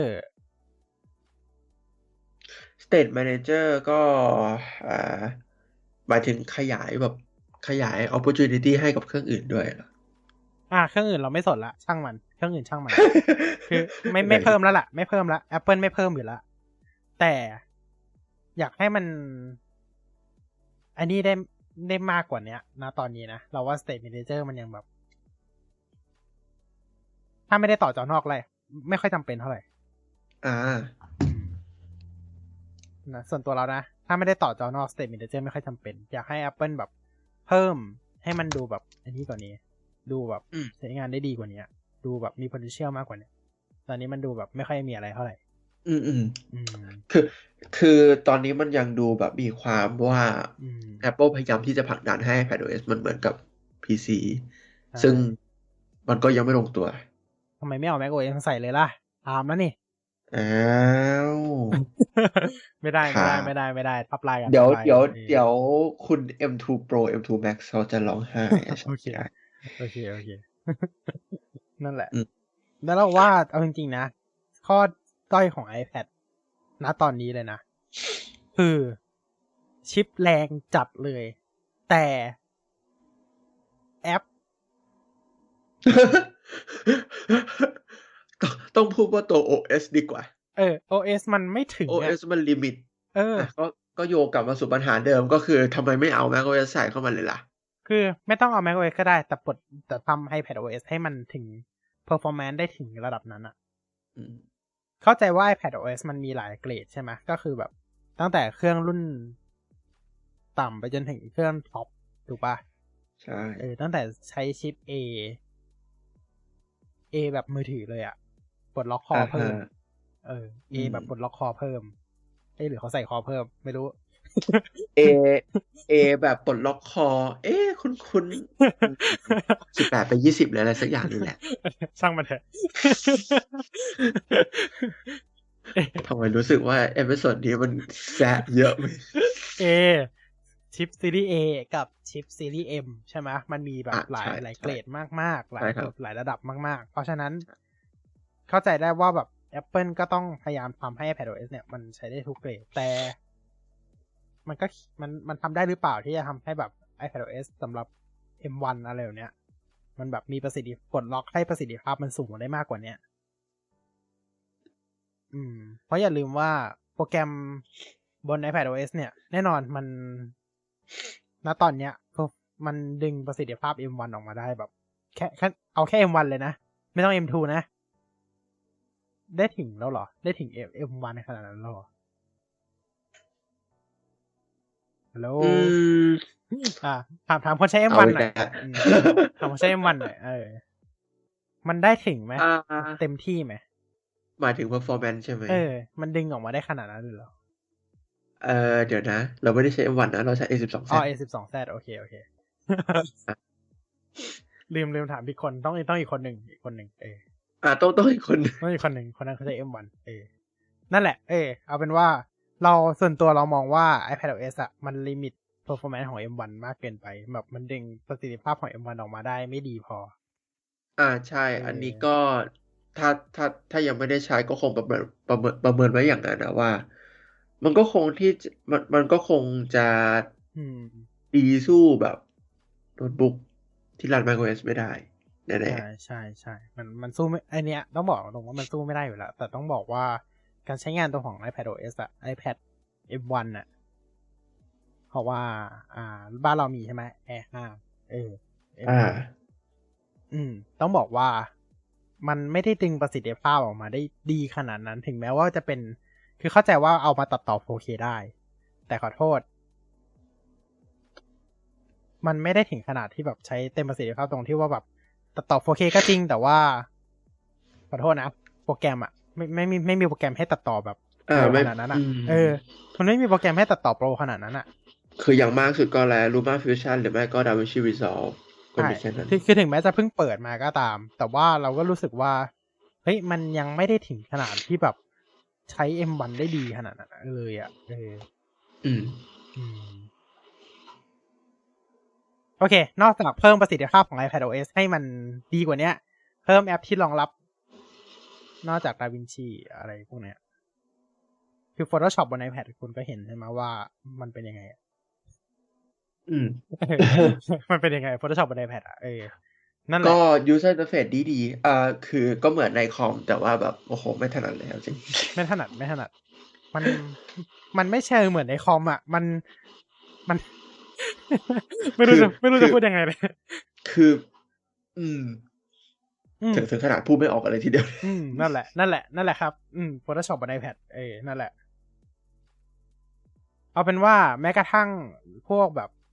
Affinity อะ ก็ยังไม่ขนาดนั้นนะ เออ ยังยังยังไงก็มาสู้โปรแกรมเต็มบนเดสก์ท็อปไม่ได้ ยังไงสู้โปรแกรมเต็มบนเดสก์ท็อปไม่ได้อยู่แล้วแต่แบบ มันไม่ได้ดึงประสิทธิภาพตรงนั้นออกมาใช้เลยขนาดนั้นเลย เออ ไลท์รูมก็เฉยๆอะเออนะตรงนี้นะ ก็ยังบอกว่าก็เห็นจริง ๆ หลายคนก็บ่นเรื่องนี้เหมือนกันเนาะเห็นเห็นหลายคนบ่นอยู่ว่าแบบ จริง ๆ แล้ว iPad OS ใส่ M1 มาแต่มันไม่ได้ดึงประสิทธิภาพของ M1 ออกมาใช้ขนาดนั้นเลย อืม นั่นแหละครับ อืม เยอะไปไหนอะช่างมันเถอะ เราอยู่ที่ iPad นานเหมือนกันนะอะแต่เราหลุดไปแล้วหรือเปล่า ไม่ไม่ไม่ได้หลุดโอเคเดี๋ยวนะมันมันเงียบขนาดเออมันเงียบขนาดที่น่ากลัวเหมือนดาวเป็นช่วงๆไปจริงๆเราพูดตลอดเลยนะอ่าใช่จริงอะอืมแต่แต่จริงๆแล้วก็ฟังอยู่ตลอดเหมือนกัน โอเค โอเคอ้าวโอเคอะอีกอย่างหนึ่งที่อยากให้ iPad ทำได้สักทีเถอะทำไมมันทำไม่ได้ก็ไม่รู้ Apple คืออะไรคิดอะไรครับอยู่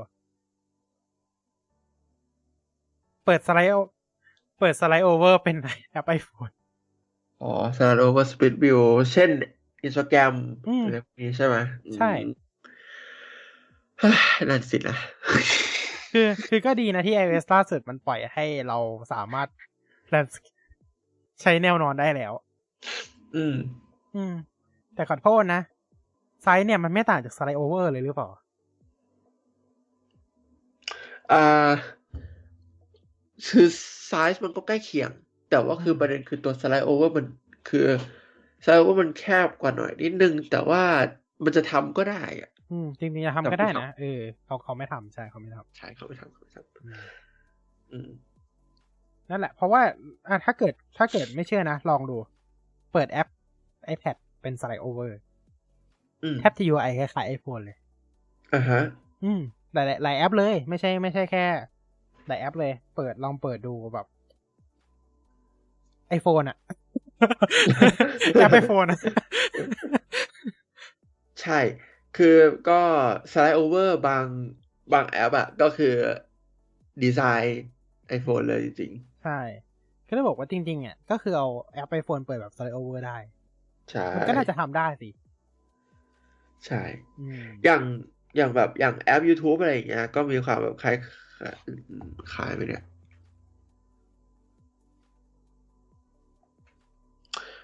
ไม่ใช่คล้ายหรอก เหมือนเลย เหมือนเลย เหมือนเลยจริงอืมอืมเหมือนเลย นั่นแหละ ก็เลยบอก จริง ๆ เขาจะทำเขาก็ทำได้นะ แต่ๆเขาไม่ทอือฮึไม่ไปทำอืมแต่เขาไม่ไม่ททำนั่นแหละครับำก็อืมคือถามว่าเอามาเปิด split view split screen ได้ไหม ก็ทำได้ทำไมจะทำไม่ได้ อืม มันก็ทำได้ แต่เขาทำไหม เขาไม่ทำไม่ทเออแค่นั้นเลย ก็เหมือนเอาแอปแอป iPhone มันจะทำเป็นแนวนอนนั่นแหละ เออทำไหม ไม่ทำไม่ทำเพิ่งจะทำเมื่อเวอร์ชันที่แล้วำครับผม แล้วคำถามอีกอย่างหนึ่ง เอาแอปไอโฟนมาเปิดใน State Manager ได้ไหมเอาแอป iPhone เนี่ยมาเปิดใน Step Manager จริง ๆ ก็ควรจะทำได้นะ อ่า จริง ๆ จริง อืม ก็อีกอะเหมือนกัน จริงๆก็ควรจะทำได้ เอ๊ะแต่มันก็ดูดีนะ Step Manager ทำได้ไหมไม่รู้ดิ อันนี้ไม่เคยลองอืมทำได้นี่ ได้ใช่ไหมได้ได้ แต่ว่ามันอ๋อก็เลื่อนได้เหมือนกันนี่อืมอืมทำไม State Manager ทำเลื่ได้อนได้แล้วเลื่อนได้ Flyover ทำได้ม่ทำได้ทำได้ทำได้แบบชัดเจนเลยเนี่ยอืมทำได้ แล้วคำถามคือ แล้วทำไมถึงทำบน State Over ไม่ได้ มีการขยายไซส์ได้ด้วยหน่อยนิดนึง โดยข้อจำกัดทางด้านพื้นที่ แต่นั่นแหละทำไมสไลด์โอเวอร์ใช้ไม่ได้นั่นแหละครับอืมใช่ไหมถ้า State Manager มันยังใช้ได้ นั่นแหละครับ ผมก็ไม่รู้จะพูดยังไงเหมือนกัน ก็ทำทุกคนแบงก์กันไปตามๆกันเลยนะครับ จริง อืม อืม นั่นแหละ อืม อืม อ่าเอาจริงๆไอ้เรื่องไอ้ก่อนอันนี้ที่บอกว่า State Manager บนเครื่องอื่นใช่ไหมอ่าเอ่อที่บอกว่าเลิกหวังไปนานแล้วใช่ไหมอืมใช่ มันก็เลิกหวังจริงๆนั่นแหละเขาเขาไม่ทำหรอกเขาเขาออกมาแค่นั้นแล้วก็ตัดจบอืมไม่มีการพูดถึงต่อ แล้วก็ไม่มีการคืบหน้า beta รุ่นใหม่มา ไม่มีอะไรเกิดขึ้น ก็ก็คงหยุดแค่นั้นจริงๆแหละครับ อืมอืมใช่ใช่ใช่ คือจะบอกว่ามันทำมันก็ทำได้ไงถ้าถ้าจะถามนะถ้ามันจะทำอะมันก็ทำได้ไง limit limit หน้าต่างก็ได้ ใช่ปะล่ะ ใช้วิธีการ limit หน้าต่างก็ได้ ใช่ใช่แต่จะเปิดแบบพร้อมกันได้แค่สามแอป มากสุด เพราะว่าจริงๆ แล้ว iPad ก็เปิดได้พร้อมกันสามแอปอยู่แล้วเผื่อใครเผื่อใครไม่รู้มันเปิดได้สามแอป อือฮึเอ split screen สอง slide over อืมอีกหนึ่งอืมเผื่อเผื่อได้สี่ด้วยอืม PIP อีกหนึ่งอือฮึเอ อ่ายังมีเปิดโน้ตได้อีกหนึ่งด้วยนะ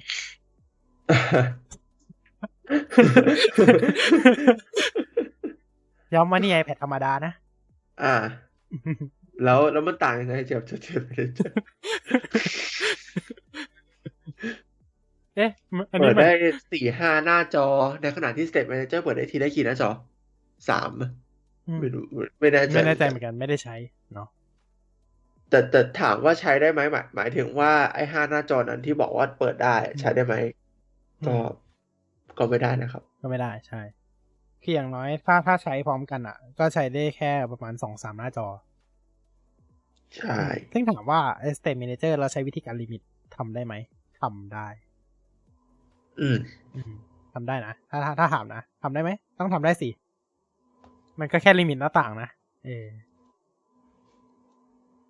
โอเค ไม่เป็นไรช่างมันช่างมันเรื่อง Stage Manager ช่างมัครันบมันไม่ใช่ฟีเจอร์ที่คนจะมาใช้กันทุกวันอยู่แล้วล่ะ เรามั่นใจ อืม อืมพอถามคนใช้ iPad Pro ก็คงตอบว่าเออใช้ไม่ค่อยได้ใช้ไม่ค่อยได้ใช้ออเพราะขนาดใน Mac ยังไม่ค่อยได้ใช้เลยก็ก็จริงนะใน Mac มันจะใช้ทำไมล่ะ ก็กำลังแล้วตอนแล้วพอถามว่าจะใช้ทำไมล่ะ ก็จะถามต่ออีกว่าแล้วจะมีไว้ทำไมล่ะ คือคือตอนเปิดตัวมาก็แบบ ถ้าไม่ได้ต่อจอนอกนี่ไม่ได้ใช้เลยนะ State Manager เนี่ย อืม ใช่ไหมอืมเออ ใช่ ใช่ งั้นวันหลังก็ทำ iPad เป็นจอลจอลอยไปเลย เออ เป็น State Manager ร้อยเปอร์เซ็นไปเลยเออครับถามว่าทำได้ไหมทำได้นะใช้ได้ทำได้นะ State Manager ร้อยเปอร์เซ็นเนี่ย เออออืมเปิด เปิดแอปย่อ Minimize ออกมากลายเป็น State Manager ปรากฏ iOS 17 มาโป๊กเป็น State อ้าว Manager หนึ่งร้อยเปอร์เซ็นต์เอาอ้าวเฮ้ยเงิบเงิบเลย iOS 17รองรับเฉพาะ iPad M1 เท่านั้น โอ้เงิบเลย ไม่ได้ไม่ได้โดนด่าพอดีเออโดนโดนด่าเละอะคโดรับนด่าพอดีปีที่แล้วเพิ่งเปิดตัว A เพิ่งเปิดตัว iPad ใช้ CDA ไปอืม อืมโดนด่าพอดีไม่ได้ไม่ได้ อืม แต่บอกแล้วว่า State Manager นั่นแหละครับแมมช่างมัน โอเค iPad น่าจะบ่นบ่นกันหมดแล้วเนาะบ่นกันหมดแล้วก็ไม่ถึงใช้คำว่าบ่นดีกว่าบ่นเออนั่นแหะสิทำไมต้องใช้คำว่าบ่นไม่ไม่ได้เหมือนฟีเจอร์ที่อยากได้เลยเมื่อกี้เหมือนบ่นอะอืม อืม ปรับปรุงโนตินะครับ ครับ ถึงแม้ว่าจะปรับปรุงแล้วก็ตาม แต่ก็ปรับปรุงอีกได้นะครับอืมโอเคไปต่อ Mac OS โอ้ macOS อันนี้ยากเลยเพราะว่าจริง ๆ แล้วฟีเจอร์ใหม่ ๆ ที่มันเปิดตัวมาเนี่ยอ๋อรู้แล้วเอาอะไร System Settings มันยังไม่ลงตัวนะครับ โอเคปรับแก้เหมือนเดิม ตัวตัวแอป System อ่าตัว System Preferences หรือที่ หรือที่มัน rename ใหม่เป็น System Settings เนี่ยอืมตัวเมนูมันยังหายากไปหน่อยแล้วดูเหมือนว่า limitation จะเยอะขึ้นด้วย คือเหมือนกับว่าเราเรา configure ได้น้อยลงอะ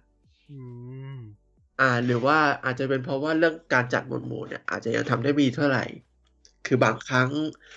มันก็มันก็เกิดจากความเคยชิน จากที่เราใช้ไอ้ตัว preferences แบบปกติมานะอืมก็ เออ นั่นแหละ ไม่รู้จะพูดยังไง คือมันไม่รู้ยังยังรู้สึกไม่ครบ แล้วก็ยังยังยังรู้สึกไม่ค่อยลงตัวเท่าไหร่กับดีไซน์นี้ ก็ปรับปรุงออกมาอีกหน่อย ก็น่าจะดี เช่น จัดจัดหมวดหมู่ให้มันดีมากขึ้น เอาเอา หรือไม่ก็เอาออปชันตัวเลือกมาเลยโอเคว่าอยากได้แบบไหน งั้นเราก็ขอแนะนำอีกอย่างหนึ่งว่า ก็ก็ทำบน iPad กับ iOS ไปด้วยนะครับอะครับ เพราะว่าทุกวันนี้ก็คือหาหาบางอันยากเหมือนกันครับอ่ายอมรับเลยอะบางอันยากก็ผมว่าน่าจะน่าจะมาจาก macOS เอ้ยไม่ใช่น่าจะมาจาก iOS กับ iPadOS นี่แหละที่ทำให้ macOS เป็นอย่างนี้ ใช่ใช่เพราะมันหน้าตาคล้ายๆกันเลยครับก็จริงๆนะ Display and Brightness เนี่ยอะยกตัวอย่างนะ ยกตัวอย่าง Display and Brightness เราเข้าไปดู text size ใช่ไหม ปรับได้อืมระดับหนึ่ง แต่อืมทำไมคุณต้องเอาไอ้แบบ เวลา text text size อะมันปรับได้ระดับหนึ่งใช่ไหมแต่จริงๆแล้วมันจะมี option ให้ปรับเพิ่มใช่ไหมอืม เออแต่มันไม่ได้อยู่ในดิสเพย์ไงมันดันเข้าไปอยู่ใน accessibility ทำไมทำไมอืมคือหลาย ๆ คนก็บ่นเหมือนกันว่า เมนูหลาย ๆ อย่างที่มันควรจะไปอยู่ในไม่ที่ใดก็ที่หนึ่งของเมนู เช่น ถ้าเกี่ยวกับเรื่องเสียงก็ควรจะไปอยู่เรื่องเสียง ถ้าอยู่ ถ้าเกี่ยวกับหน้าจอ ก็อาจจะไปอยู่ที่หน้าจอ แต่มันไม่ มันกลับไปอยู่ใน accessibility ใช่ ก็คือคืออะไรก็ตามมันอยู่ใน accessibility เยอะมาก แต่จริงๆ แล้วมันควรอยู่อีกอันหนึ่งหรือเปล่าอย่าง ยกตัวอย่างไปละ display ใช่ไหมเออ คืองง ครับน่างงอยู่ อันนี้คืองงจริง เออ ว่าทำไมอะอ๋อ อืม นั่นแหละ งงงงจริงๆอืม แล้ว general general ขอขอตินิดนึงไอ้หน้า general นะเวลามีอะไรเพิ่มขึ้นมา เราไม่รู้จะยัดตรงไหนนะ มันก็เอายัดใน general นั่นแหละขอโทษนะเออตรงนั้นอะมีทั้งในหัวข้อเดียวกันอะมีทั้ง date and time มีทั้งคีย์บอร์ด มีทั้ง gesture มีทั้งฟอนต์ language and region คำถามคือมันเกี่ยวกันเหรอไอ้ไอ้ก้อนเนี้ย ไม่ไม่น่าเกี่ยวกันนะ เออ แล้วคำถามคือ ข้างบน VPN แล้วทำไม VPN ต้องมีไอ้ตรงตรง device management นี่ล่ะอืมช่างมาช่างมาเถอะเออ คือคือบางอย่างมันก็แบบแปลกๆอะนะจัดเรียงเสิร์ฟแอป setting จัดเรียงใหม่ก็ดีนะครับ Apple อืม ครับ อืม Home Screen and Multitasking กดเข้าไปมีอยู่แค่นั้นอะนิดเดียว กดกดไปมีแค่ โอเคจะเออมีอยู่แค่นั้นอะอืม จะเอ่อจะเอาแบบจะเอาไอคอนใหญ่ไหมอืม จะให้มี App Library ใช่หรือเปล่า เนี่ยอีกการหนึ่งการตั้งค่าคีย์บอร์ด มีอยู่สองจุด ก็คือคีย์บอร์ดใน General ใช่ปะใช่เออจุดหนึ่ง แล้วก็ดันมีการตั้งค่าคีย์บอร์ดใน accessibility อีกจุดหนึ่งเออมันก็ที่เท่าเท่าเท่าที่ฟังฟังมาเนี่ย มันก็แบบชวนชวนงงอยู่พอสมควรเลยนะเนี่ใช่ยคือคือคือเข้าใจว่าผู้ใช้ Apple แบบ iPhone i iPad อะ ใช้มาระยะหนึ่งแล้วมันก็จะชินแล้วล่ะ เออ แต่แบบจริง ๆ มันสามารถทำได้ดีกว่านี้อะทำดีกว่านี้ได้ใช่คือมันทำกว่านี้ทำให้ดีกว่านี้ได้ ใช่ มันสามารถจัดเมนูได้ดีกว่านี้อะ ไม่ใช่แบบคือถามว่าแบบ accessibility มัน accessibility จริงหรือเปล่าแบบเข้าไปดูมันก็คือตามการตั้งค่าทั่วไปเลยนะบางอัน อืม อืม นั่นแหละ ก็เลยแบบ เอ๊ะจำเป็นหรือเปล่า เออ อืม นั่นแหละ ที่จะต้องแบบ แยกหัวข้อออกมาเป็น accessibility หรือแบบทำไมไม่จัดไปรวมกันไปเลยหรือแบบ อย่างน้อยก็อืมทำอะไรสักหน่อยดีไหมอืมตรงนี้นะ นั่นแหละครับ ประมาณนี้บ่นอีกแล้วครับท่านผู้ชมอะมีครับมีอีกไหม macOS macOS อ๋ออมอีกเรื่องหนึ่งอีกเรื่องหนึ่ง iPad อ่าอีกเรื่องหนึ่งเพิ่งนึกออก เพิ่มมาสิแบตเตอรี่เฮลบน iPad เนี่ยอ๋อ คือเข้าใจแหละอืมเรื่องเนี้ยว่า iPad เวลาเปลี่ยนแบตเตอรี่คือไม่เปลี่ยนคือเปลี่ยนเครื่องใช่คือมันเปลี่ยนเครื่องแต่แบบแต่เราก็อยากแต่รู้หแบรือบเปล่าก็อยากรู้ไงเราก็อยากรู้ว่าแบบตอนนี้แบตมันมีสุขภาพเป็นยังไงบ้างอะอืมเออทำทำไมที iPhone ยังรู้ได้เลยอะไรอย่างเงี้ยคือไอโฟนมันเปลี่ยนแบตได้เข้าใจแต่แบบ iPad มันเปลี่ยนแบตไม่ได้ ก็ไม่ใช่ว่าเราจะไม่สามารถรู้แบตเตอรี่เฮลได้หรือเปล่า อืมเออนั่นแหละเออเพิ่มเพิ่มหน่อยได้ไหม Apple เพิ่มเพิ่มเพิ่มเข้ามา แบตเตอรี่เฮลเพิ่มอืมทำไมดูมันมีแต่บ่นซึ่ง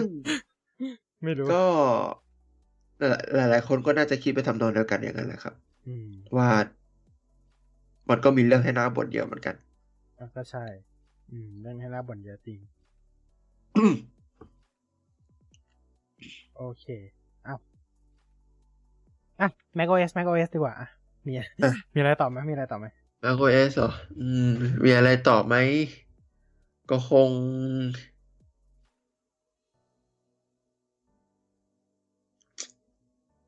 ก็คงไม่มีแล้วแหละอืมคงไม่มีแล้วเนาะโอเคคงไม่คงไม่มีแล้วแหละ โอเค Watch OS ก็ watchOS อืม เห็นได้ข่าวอยากว่าจะมีการปรับอันนี้ใหม่ใช่ไหม ข่าวลือเปลี่ยนตัวหน้าโฮมสกรีนใช่ไหมอืมอืมเห็นได้ข่าวลืออยู่ อ่า จริง ๆ ก็นั่นก็ก็ก็อยากให้มันเปลี่ยนหน่อยอะนะ ก็คือเอ่อมันอยู่อย่างนี้มาเกือบจะสิบปีแล้ว ก็ถ้ามันเปลี่ยนไปในทางที่ดีขึ้นก็ดี คืออ่าหน้าโฮมสกรีนเดิมไม่ได้มีปัญหาอะไร มันก็สวยอยู่แล้ว แต่ว่าเวลา มันหาแอปอะมันค่อนข้างหายาก มันสวยแต่มันหายาก อืม อืม แล้วการจัดเรียงมันก็ยากเหมือนกันมต้องไปจัดใน iPhone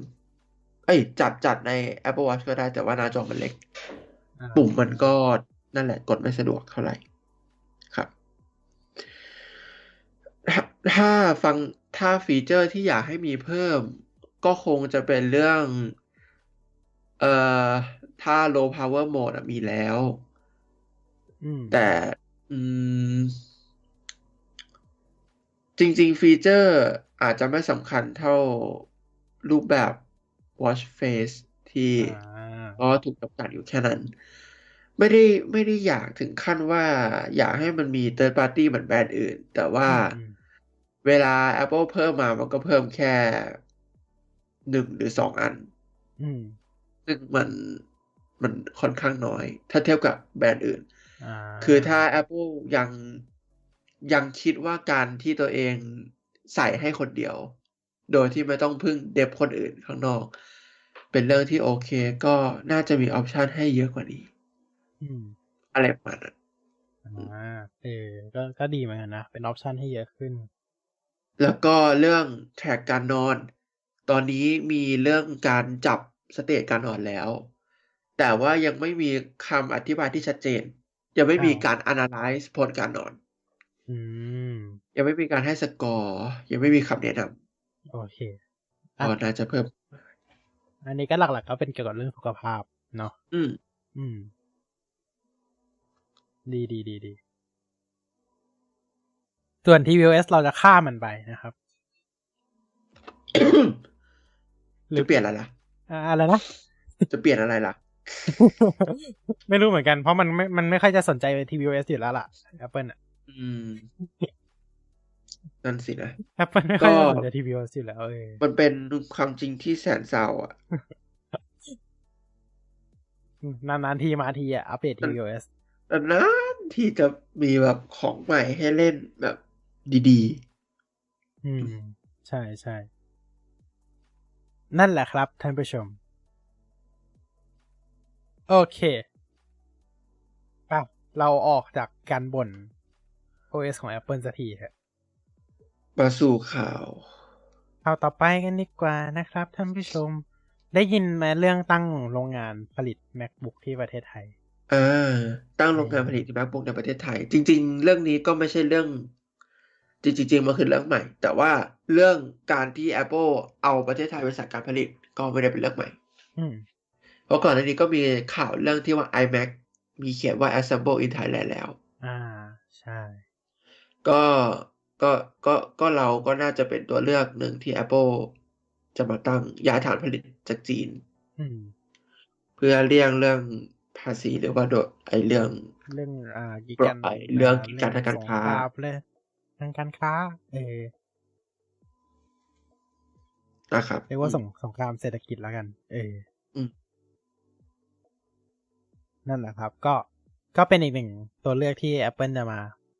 ตั้งฐานการผลิตในไทยนะครับ มี ก็เอาจริงๆนะ รัฐบาลก็ผลักดันหลายเรื่องเหมือนกันนะ EEC เอยอะไรแบบเนี้ยเนาะอืมฮึอืมก็น่าจะใช่เป็นหนึ่งตัวเลือกที่ ทำให้แบบบริษัทต่างชาติเข้ามาตั้งโรงงานผลิตในไทยมากขึ้น อย่าง เราเห็นเราเห็นหลายเจ้ากันแล้วล่ะแอปเปิลก็เป็นอีกหนึ่งเจ้าเนาะที่เข้ามาตั้ง เหมือนกันนะครับ โอเค ไปกันต่อเลยเราเราไม่อยากจะเสียเวลาตรงนี้ และ iPhone ผมก็ค้างไปแล้วแป๊บนึงอ้าวอ้าวอ้าวเออโอเค อืมอืมอืม เอาจริงนะ เราเราขอพูดเรื่องหนึ่งก่อน ก่อนที่จะไปต่อไป เรายังคาดหวังกับ iPhone SE อยู่นะ iPhone SE รุ่นใหม่ที่จะเออเป็นดีไซน์ iPhone 10R นะ ใช่ใช่ใช่เรายังคาดหวังเรื่องนั้นอยู่นะ เอออมถึงถึงแม้มันจะลิบหลี่แต่ว่าสิ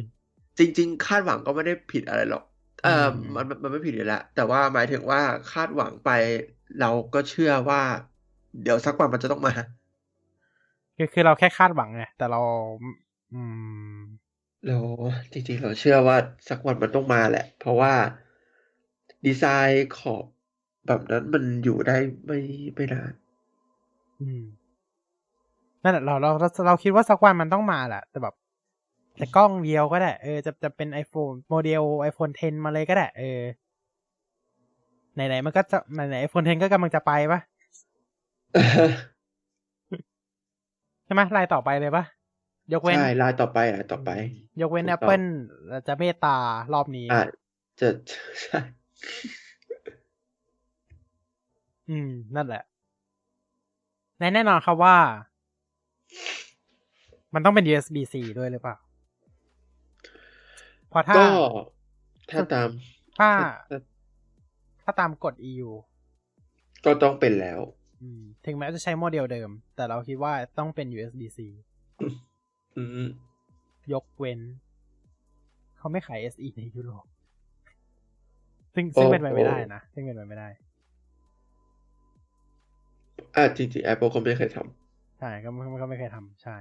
Apple แค่ทุกตลาดำหรือเปล่าหรือเปล่าแค่ทุกตลาดที่เขาเขาได้อะอ๋อ หรือเปล่าเนาะ iPhone iPhone ใครเนาะมี millimeter wave อืมอืมอืมโอเคแต่ครับ แต่ได้ข่าวว่ายุโรปจะไม่ได้จะไม่ได้ใส่ซิมการ์ดธรรมดาใช่ไหมอ๋อ จะได้เป็น eSIM แล้วสิใช่เออ จริงๆนะถามถามเรานะ เราว่าเรายังถนัดใช้ physical sim มากกว่า ใช่ เพราะว่าเอ่อ บางในบางกรณีเราอาจจะต้องมีการโอนโอนย้ายซิมอืมไปอีกเครื่องหนึ่ง ถ้าสมมุติเราเปลี่ยนเครื่อง eSIM หรือ physical sim sim สะดวกกว่า เปลี่ยนเครื่องก็ถ้าเป็นคือถ้าเป็นค่ายเดียวกันถ้าเป็นก็ค่ายเดียวกันมันไม่มีปัญหา ก็น่าจะพอๆกันเออแต่ว่าถ้าเปลี่ยนไปเป็น Android อะไรอย่างเงี้ย Physical SIM มันสะดวกกว่าอืมไม่ต้องทำอะไรเลย อยู่แค่เอาซิมออกแล้วก็เอาเข็ม ปลักหาซิมมาใช้หาเข็มจิ้มปึ๊กออกซึ่งมาซึ่งมันก็อยู่ในกล่องใช่ซึ่งมันก็อยู่ในกล่องอยู่แล้ว หรือแบบจริง ๆ เอาพวกแบบคลิปหนีบกระดาษหรืออะไรก็ได้ใช่ไหมง้างมานิดนึงแล้วก็จิ้มแล้วมันก็ออกมาได้เลย ย้ายไปเครื่องไหนก็ได้ ใช่ป่ะเออใช่นั่นแหละครับ อันนี้ก็คือ จริง ๆ ก็ แต่ก็ต้องปรับตัวแหละนะเพราะว่าจริงๆแล้วในอนาคตก็คงเปลี่ยนเป็น eSIM ทั้งหมดนั่นแหละอ่า อืม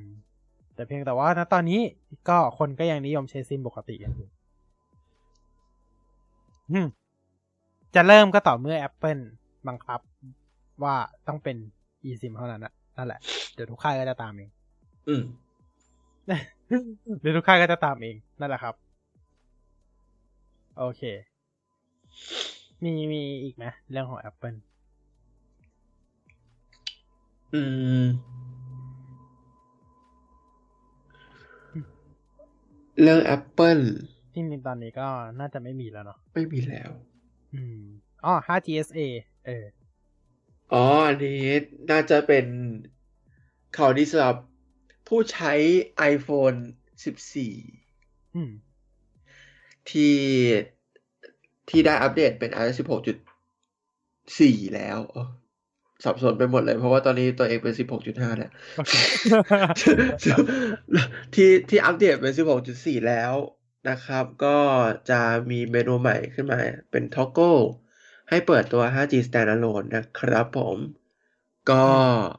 เอ่อสำหรับใครที่อยากจะใช้ก็ไปเปิดตรงนี้ได้แล้วก็โทรไปหา call center ของทางค่ายเขียวแล้วก็ค่ายแดง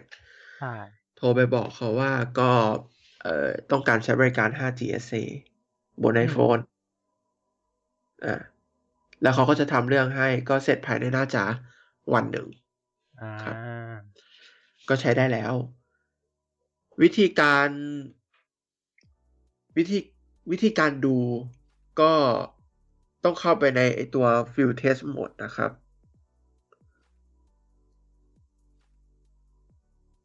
เอ่อทำไมคีย์บอร์ดมันใช้ไม่ได้ล่ะนี่อ้าว อ้าวไอโฟนแห้ง แล้วก็จำเบอร์ไม่ได้ โอเค ไม่เป็นไรครับ ก็เอาเป็นว่าเปิดได้เปิดใช้งานได้แล้วแล้วกัน อ่า เปิดเปิดใช้งานได้แล้ว แล้วก็โทรไปหา call center โอนะครับเคครับโอเคอะก็ความแตกต่างจาก 5G NSA ก็คือเลนซี่ต่ำกว่า สปีดสูงกว่า อะอืมครับโอเคนะครับ ก็ประมาณนี้ โอเค ต่อไป เรื่องของ a f i p บนแว WatchOS จะ Wear OS ทำไมล่ะ WatchOS 9.4 บน อ่า ก็เปิดให้บริการในประเทศไทยแล้วสำหรับผู้ที่มีอายุสูงกว่า 21 ปี อ่า เรียบร้อยนะครับ สามารถใช้งานได้แล้ว จริงๆก็ เออไม่บอกแล้วกันช่องทางธรรมชาติอืมเนาะครับ เราเราก็จะช่องทางธรรมชาติทุกอย่างเลยแม้กระทั่ง Google Bard ก็ช่องก็ทางธรช่อรงมทางชาธรติรมชาติใช่ ก็แน่นอนลาอัปเดต 9.4 ก็สามารถใช้งานได้แล้วเนาะอืมรองรับประมาณ5ประเทศปะ5 6ประเทศ5ประเทศประมาณนั้นนะครับ ดีดีเยี่ยมดีเยี่ยมเขาอัปเดตแล้วแปลว่าออยได้แล้ว เย่ สรุปนะครับ ช้าที่สุดคือออยไทยนั่นเองเฮ้ยเย่เย่เย่โอเคหมดแล้วเนาะอุตส่าห์เย่อีกเรื่องแอปเปิลเนาะหมดแล้วเนาะครับ น่าจะไม่มีแล้วล่ะ น่าจะหมดละ โอเคลาเราจะพูดถึงข่าวลือได้ไหมไม่ไม่เอาแล้วกันเนาะไม่ไม่เอาข่าวลือแล้วกัน เพราะว่าโอเคข่าวลือ Apple ก็คงมีเรื่อง อืมเริ่มเดิมเรื่องเดิมเดิมๆ Apple Pay มานะครับ ขอบคุณครับ มาเมื่อไหร่มา หมายถึงเมื่อไหร่จะมา ไม่ได้หมายถึงมาแล้ว Apple หมายถึงว่าเมื่อไหร่จะ Apple มา Pay มาแล้วครับขอบคุณครับเออเมื่อไหร่มา Google Pay ก็ขอความกรุณาครับ เพิ่มแบงค์สักทีสิครับ อยู่สองแบงค์มาชาติหนึ่งแล้ว อยู่สองแบงค์ตั้งแต่ปลายปีที่แล้วอะเขากำลัง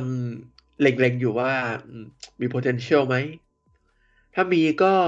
เพิ่ม ถ้าไม่มีก็ทยอยออก อืม ก็เป็นไปได้ เออ ไม่พูดให้เป็นลางดีกว่าอืม แต่เราว่าคนใช้เยอะขึ้นนะอืมล่าสุดอืมเรารู้สึกว่าคนใช้เยอะขึ้นจริงๆ Google Pay แบบ ไปไปดูแบบพวกพนักงานเซเว่นเลยอะไรแบบเนี้ยเออรู้เรื่องแล้วนะเออ หลายที่รู้เรื่องแล้วนะเออแบบใช่ใช่ใช่แล้วแบบพนักงานห้างหลายที่ก็เริ่มรู้เรื่องแล้วสำหรับตัวของ หลายที่ไม่ถึงแบบใจกลางเศรษฐกิจอะนะอย่าอย่าอย่าอย่าเพิ่งไปแบบอะไรแบบนี้นะเออส่วนกลางเศรษฐกิจส่วนใหญ่ก็จะรู้เรื่องแหละอืม แต่ว่าเออก็จะมีบางร้านที่เออเขาเขาจะงกเครื่อง EDC นิดนึงอ่า อืม เอาเข้าไปก็จะ อยู่ในเคาน์เตอร์ทำไมก็ไม่รู้ อืม จะรีบไปอยู่ ใช่ใช่ใช่นั่นแหละ ก็ก็รู้สึกว่าดีขึ้นหลังจากที่แบบเปิดใช้งานตัว True Money Wallet อะเนาะเออคนก็ใช้งานเยอะขึ้นจริงๆเห็นใช่ได้ชัดนะครับ อาจจะไม่ได้ชัดขนาดนั้นหรอกเพราะว่าเวลาเราไปเดินห้างอะมันก็คงยังไม่ได้มีคนแบบมามาแตะกันให้เห็นกันเยอะขนาดนั้น แต่แบบว่าถ้าเกิด แต่ก็เยอะเยอะขึ้นกว่าแต่ก่อนเยอะนะอ่าถ้าพูดถ้าพูดกันตามตรงนะครับ ก็หวังว่าจะรอจะเห็นกรุงศรีกสิกรไทยพาณิชย์เออไม่ใช่ กรุงศรีถูกแล้วกสิกรถูกแล้วการ์ดเอ็กเอออืมก็เปลี่ยนชื่อแล้วเปลี่ยนชื่อแล้วเปลี่ยนชื่ให้อความแล้วเคารพชื่อนะครับCardX อ่า อ่า แล้วแบบอ่าแบบแบรนด์อื่นๆค่ายอื่น AEON อะไรพวกเนี้ยเข้ามาด้วย TTB เนาะอืมอืม เราไม่หวังเดบิต แต่เราหวังแค่เครดิตกับ prepaid นะครับสองอย่าง ครับ เพราะเราอย่างที่เรารู้กันดีว่าเดบิตในไทยมันนะครับ ครับผม ITMX อ่าครับผมครับ โอเค เออโอเค โอเค เราไปต่อ เราบ่น Google Pay แล้วนะ บ่น Apple Pay แล้ว ไม่ใช่ร้องขอ Apple Pay แล้วมานะขอฮะ Apple Pay แล้วเขาเห็นบ่เราบ่นซะขนาดนี้เขาคงอยากมาเลยนะฮะเขาเขาก็คือตัดสินตัดตัดทิ้งเลยเขาเขาก็ตัดแล้วก็อีกอย่างหนึ่งครับ Samsung Pay ครับ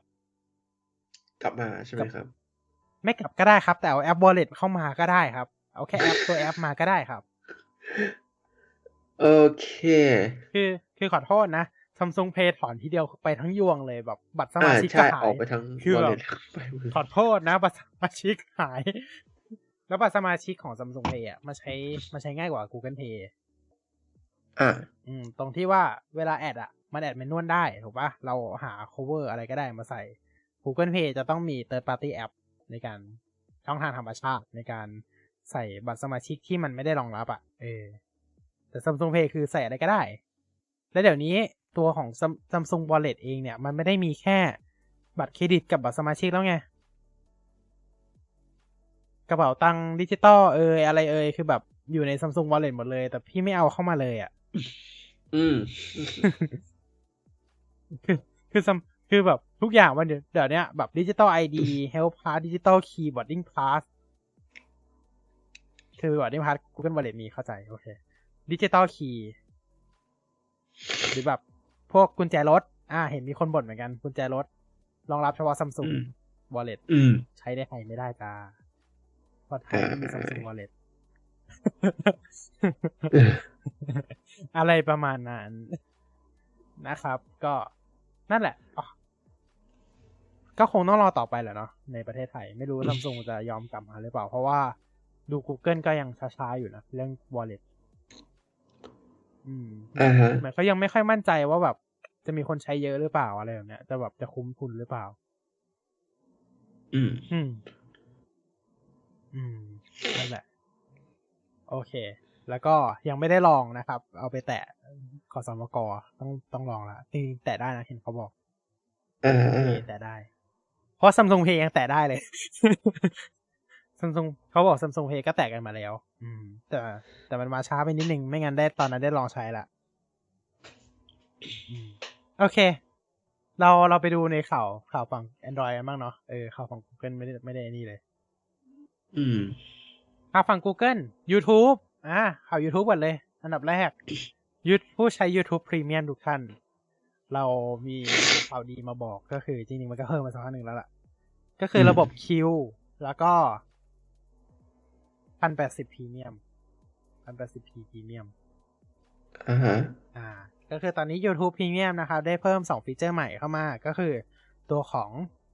1080p Premium ก็คือเป็นการน่าจะเพิ่ม bitrate ปะถ้าจะไม่ผิด น่าจะเพิ่มเพิ่มบิตเรทแล้วก็ตัวของระบบคิวเข้ามา ระบบคิวถ้าใครนึกไม่ออกก็คือเหมือนเวลาเราต่อ Chromecast อะอ่า แล้วก็เราก็จะกดเลือก add to queue add to queue add to queue ไปเรื่อยๆใช่ไหมตอนนี้ก็กดกดแล้วกด pay last in queue อ่า ประมาณนี้ มันก็สามารถไปได้แล้ว แต่ว่ามันจะดูบักบักๆนิดนึงนะ รู้สึกว่าแบบมันบักหน่อย เพราะว่าแต่ที่ลองใช้งานมาดูเนี่ย ไอตัวระบบคิวมันยังบักพอสมควรเลย บางทีกด add add to queue เสร็จปุ๊บ เม็ดมา มันเด้งเข้าไปแล้วแต่พอเล่นวิดีโอจบปุ๊บ มันตัด เอ้า แล้วที่แอดไว้ในคิวอะ หายไปไหน อะไรแบบเนี้ย มีเหมือนกัน นั่นแหละครับ โอเค ประมาณนี้เนาะสำหรับ YouTube Premium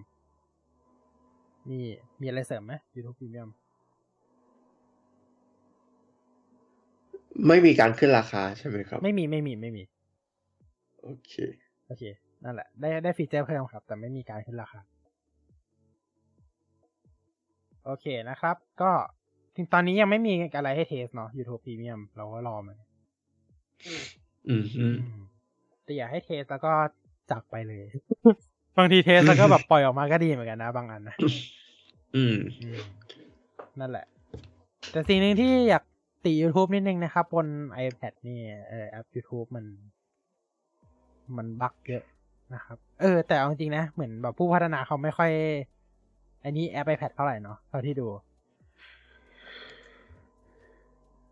ไม่รู้ไม่รู้ไม่รู้ว่าคิดไปเองหรือเปล่า แต่รู้สึกว่าหลายค่ายเลยแบบไม่ค่อย แบบไม่ได้แบบ เขาไม่ได้เอาลงทุนในเรื่องของ Apple Pad เยอะเพราะอย่าง YouTube บั๊กยังเยอะเลย ไม่ต้องถามถึง Facebook เราบ่นกันมาหลายรอบละอ่าฮะอาจจะด้วยความที่ว่าคนใช้ iPad สัดส่วนถ้าเทียบกับ แบบมันไม่คุ้มค่าต่อการลงทุนหรอมั้ง อันนี้ถ้าเราว่าเราว่านะ อืม เพราะว่าสิ่งหนึ่งครับที่ YouTube บนเว็บทำได้ แต่ YouTube บน iPad ทำไม่ได้ก็คือ Community Community Tab ทุกวันนี้ยังดู Community Tab ในใน YouTube บน iPad ไม่ได้เลยครับ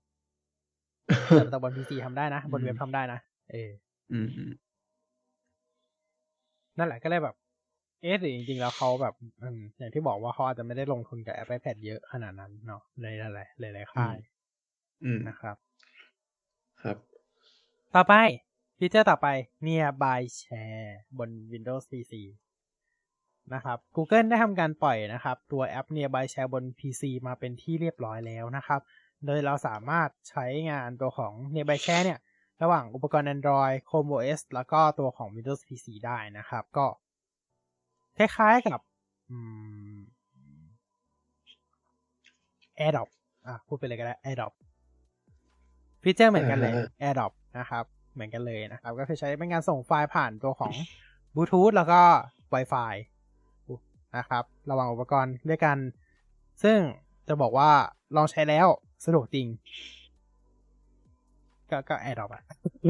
ไม่รู้จะไม่รู้จะพูดยังไงก็เหมือน AirDrop แหละนะครับ ก็มันสะดวกจริง ๆ นั่นแหละสำหรับคนที่ใช้ Windows PC กับสมาร์ทโฟน Android คู่กันเนาะก็ทำให้เราสามารถส่งไฟล์แบบ เวลาเราจะเอารูปที่เราถ่ายมาลง PC เนี่ย เราก็ไม่จำเป็นต้องไปแบบอ่าปกติคุณจะทำไงครับฝากไว้ในไลน์บ้างฝากไว้บนคลาวด์บ้าง แล้วก็ค่อยดาวน์โหลดลงมา หรือแบบยูนิคหน่อยก็ใช้โฟนลิงก์เปิดหน้าจอมือถือบน PC แล้วก็ค่อยลากลง ซึ่งก็ยากใช่ปะตอนนี้เราก็สามารถใช้อ่า nearby share กดแชร์ปุ๊บ ส่งเข้าคอมได้เลย โดยจากที่ทดสอบมานะ ก็คือ nearby share เนี่ย มันจะเป็นแอปที่รันอยู่เบื้องหลังอยู่แล้ว เปิด เราปกติ มันจะรันอยู่เบื้องหลังอะใช่สิ มันก็ต้องรันอยู่เบื้องหลัง มันจะได้รับได้ว่ามีใครแชร์มาบ้างเนาะรันอยู่เบื้องหลังอ่าฮะเสร็จปุ๊บสิ่งที่เกิดขึ้น ตัวทรัพยากรเนี่ย มันกินทรัพยากรเครื่องไม่เยอะ เออถือถือว่าดีระดับหนึ่งไม่ถึงร้อยเมกด้วยซ้ำแรมมันนะไม่ถึงร้อยเมกอืมก็ถือว่าดีดีเลยทีเดียวอ่าที่มันกินทรัพยากรเครื่องไม่เยอะแล้วก็ใช้งานได้ดี แต่ว่าปัญหาตอนนี้ที่เจอก็คือ มันของเครื่องไม่ค่อยเจอครับอ่าเอออาจจะเป็นเพราะว่ามันเป็นรุ่นเบต้าด้วยแหละ บน PC อะเนอะเออก็อาจจะต้องรอเขาพัฒนานิดนึงแต่บอกเลยว่าสะดวกจริงสะดวกจริง จริงๆ ถ้าเขาจะทำบน iOS เขาก็ทำได้นะ แต่เขาไม่ทำหรอก มั่นใจ เพราะว่า iOS มี AirDrop อยู่แล้ว ใช่ ใช่อืมแต่ว่ามีคนทำแอปบน macOS แล้วนะ มีคน port ตัวของ Nearby Share ตัว Windows เนี่ย ลง macOS เป็นที่เรียบร้อยแล้วนะครับ ก็กลายเป็นว่า Mac ใช้ได้ไปส่วน iOS กับ Mac อ่ากับเอาอืเอ่อที่ iPadOS ก็อดไป ใช่ ก็ณตอนนี้ก็คือมีคน port ลงมาแล้ว เพราะฉะนั้นเราสามารถใช้ระหว่าง macOS Windows Chrome OS แล้วก็ Android ได้ แต่ว่า macOS มันไม่ใช่ official way เนาะอืมอืม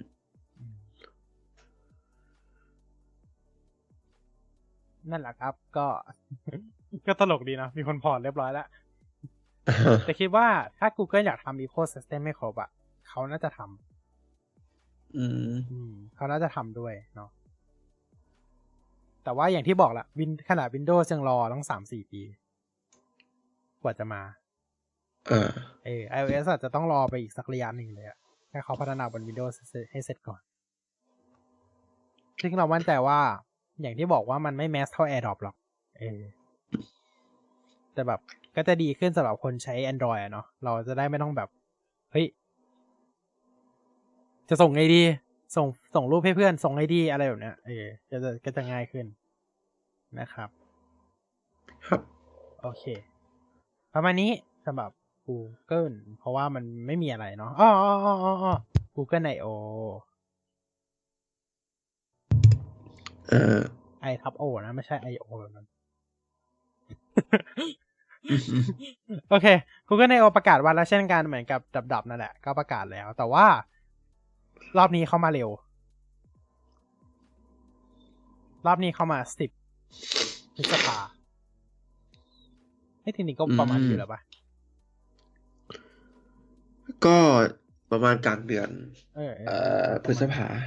ใช่นะครับ ก็ปีนี้ Google I/O นะครับ แน่นอนครับ ประกาศเป็นที่เรียบร้อยนะครับสำหรับ Google I/O 2023 นะครับ จัดวันที่ 10 พฤษภาคมนะครับเย่ก็แน่นอนมีไลฟ์มีคีโน e ที่ Mountain View เหมือนเดิม ที่ประจำที่โปรดเขาเนาะเรียกว่าที่โปรดเหรอ ที่ประจำเขาแล้วกัน ก็จะมีจัด จัดตั้งแต่ประมาณวันที่สิบถึง อ่า น่าจะ อ๋อปีนี้ประกาศแค่วันที่สิบขออภัยปกติมันจัดหลายวันใช่ไหมขออภัยครับใช่ปกติอืมจัดหลายวัน อืม แต่รอบนี้เห็นแค่วันที่สิบนะเห็นประกาศออกมาแค่วันที่สิบก็เลยไม่รู้ว่าเออจะสิบถึงวันที่เท่าไหร่หรือเปล่าแต่นะครับสิบพฤษภาคม Google I/O ปีนี้อาจจะเหลือแค่คีโนก็ได้นะใครจะไปรู้ อืม อืม ก็แน่นอนครับมีทั้งออนไลน์แล้วก็น่าจะมีออนไซต์ด้วยเหมือนกัน นะครับสำหรับงานอ่าไอโอปีนี้นะครับออนออนไซต์ที่หมายถึงจัดงานนะไม่ใช่หมายถึงเรียนอ่าฮะโอเคนะครับ ต่อไป อืม เราเราเราจะพูดยังไงดี น่าจะหมดแล้วเนาะสำหรับ Android เพราะว่า Android ยังไม่ถึงช่วงที่ประกาศยังไม่มีอะไร แล้วก็ถ้าจะอืมถามว่าอ๋อ Photo Picker อ่าเราเราได้ได้เราได้เห็นตัว UI ใหม่ของ Photo Picker ไปแล้วนะครับ หลายแอปเริ่มเอามาใช้แล้ว เป็นเป็นเหมือน product กลางอะนะ picker กลางของทาง Google ที่ที่ปล่อยออกมา ให้ให้ได้ลองใช้ซึ่งมันจะมีความเป็น privacy สูงกว่าปกติมาก เพราะว่า แน่นอนครับว่ามัน มันก็คือมันดักไว้ไม่ให้แบบแอปเข้าถึงรูปภาพทั้งหมดได้อะมันเป็น picker กลางออกมา คือปกติ Android อะอ่าเวลาเราเลือกรูปมันไม่เหมือน iOS ใช่ป่ะ iOS มันก็จะหยิบ picker กลางออกมาอยู่แล้วถูกป่ะ เอออืมแล้วก็ค่อยเลือกรูปอืมอืมยกเว้นบางแอปเท่านั้นแหละที่มันจะขอเราเข้าถึงทุกทุกมันทุกรูปเลย มีไม่ใช่อือฮึไม่มี iOS ก็มี ขอเข้าถึงมันทุกรูปนั่นแหละ เออ แต่ว่า Android มันหนักกว่าตรงที่ว่า ทุกอันอะทุกแอปอะเกือบทุกแอปเลย มันจะขอเข้าถึงทุกรูป เพื่อที่จะไปดูดมาใช่ปะนานๆทีอืมนึงมันจะมีบอกว่าให้ไปเปิดในไฟล์บ้าง ให้ไปเปิดในแกลเลอรี่บ้างใช่ปะเออ มันนานๆทีจะมีแบบนั้น ซึ่ง Google ก็เลยออกตัวพิกเกอร์กลางออกมา ว่าให้เราเอามาใช้ ณ ปัจจุบันนี้นะ แอปที่เห็นใช้ใช่ปะสารภาพเลยว่า ตั้งแต่ใช้ตั้งแต่ Google ประกาศมาเนี่ย เจออยู่แอปเดียว อืม SCBC อืมตั้งแต่ Google ประกาศออกมา ผมเจออยู่แอปเดียวจริงๆ ที่เป็นแอปปัจจุบันแล้วก็แบบ อืม อันนี้ใช้ เจออยู่แอปเดียวจริงๆคืออย่าง picker กลางของ iOS เนี่ย มันก็มีบางแอปที่ไม่ได้ใช้ถูกปะอย่าง IG ไม่ได้ใช้ picker กลาง ถูกปะอือฮึเพราะ IG ก็ใช้ picker ตัวเองเหมือนกันใช่ใช่อ่าอืมอย่างอย่าง Facebook ก็ใช้ picker ตัวเองถูกปะเออออืมอะไรแบบเนี้ยคือหลายหลายหลายที่ก็ใช้ picker ตัวเอง แต่แบบ ส่วนส่วนใหญ่แบบบางหลายหลายหลายจุดใน iOS อะ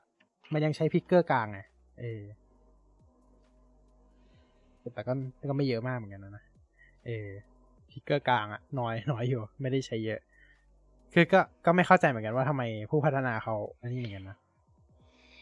อืม แต่ว่าอย่างที่บอกว่าเราเห็นแล้วว่า เออบน Android เขาประกาศออกมาแล้ว แต่ว่าน้อยน้อยเจ้ามากที่จะใช้ตัวของ picker กลางนะครับ อันนี้ก็ต้องอืมอืมรอดูต่อไปแหละ ว่า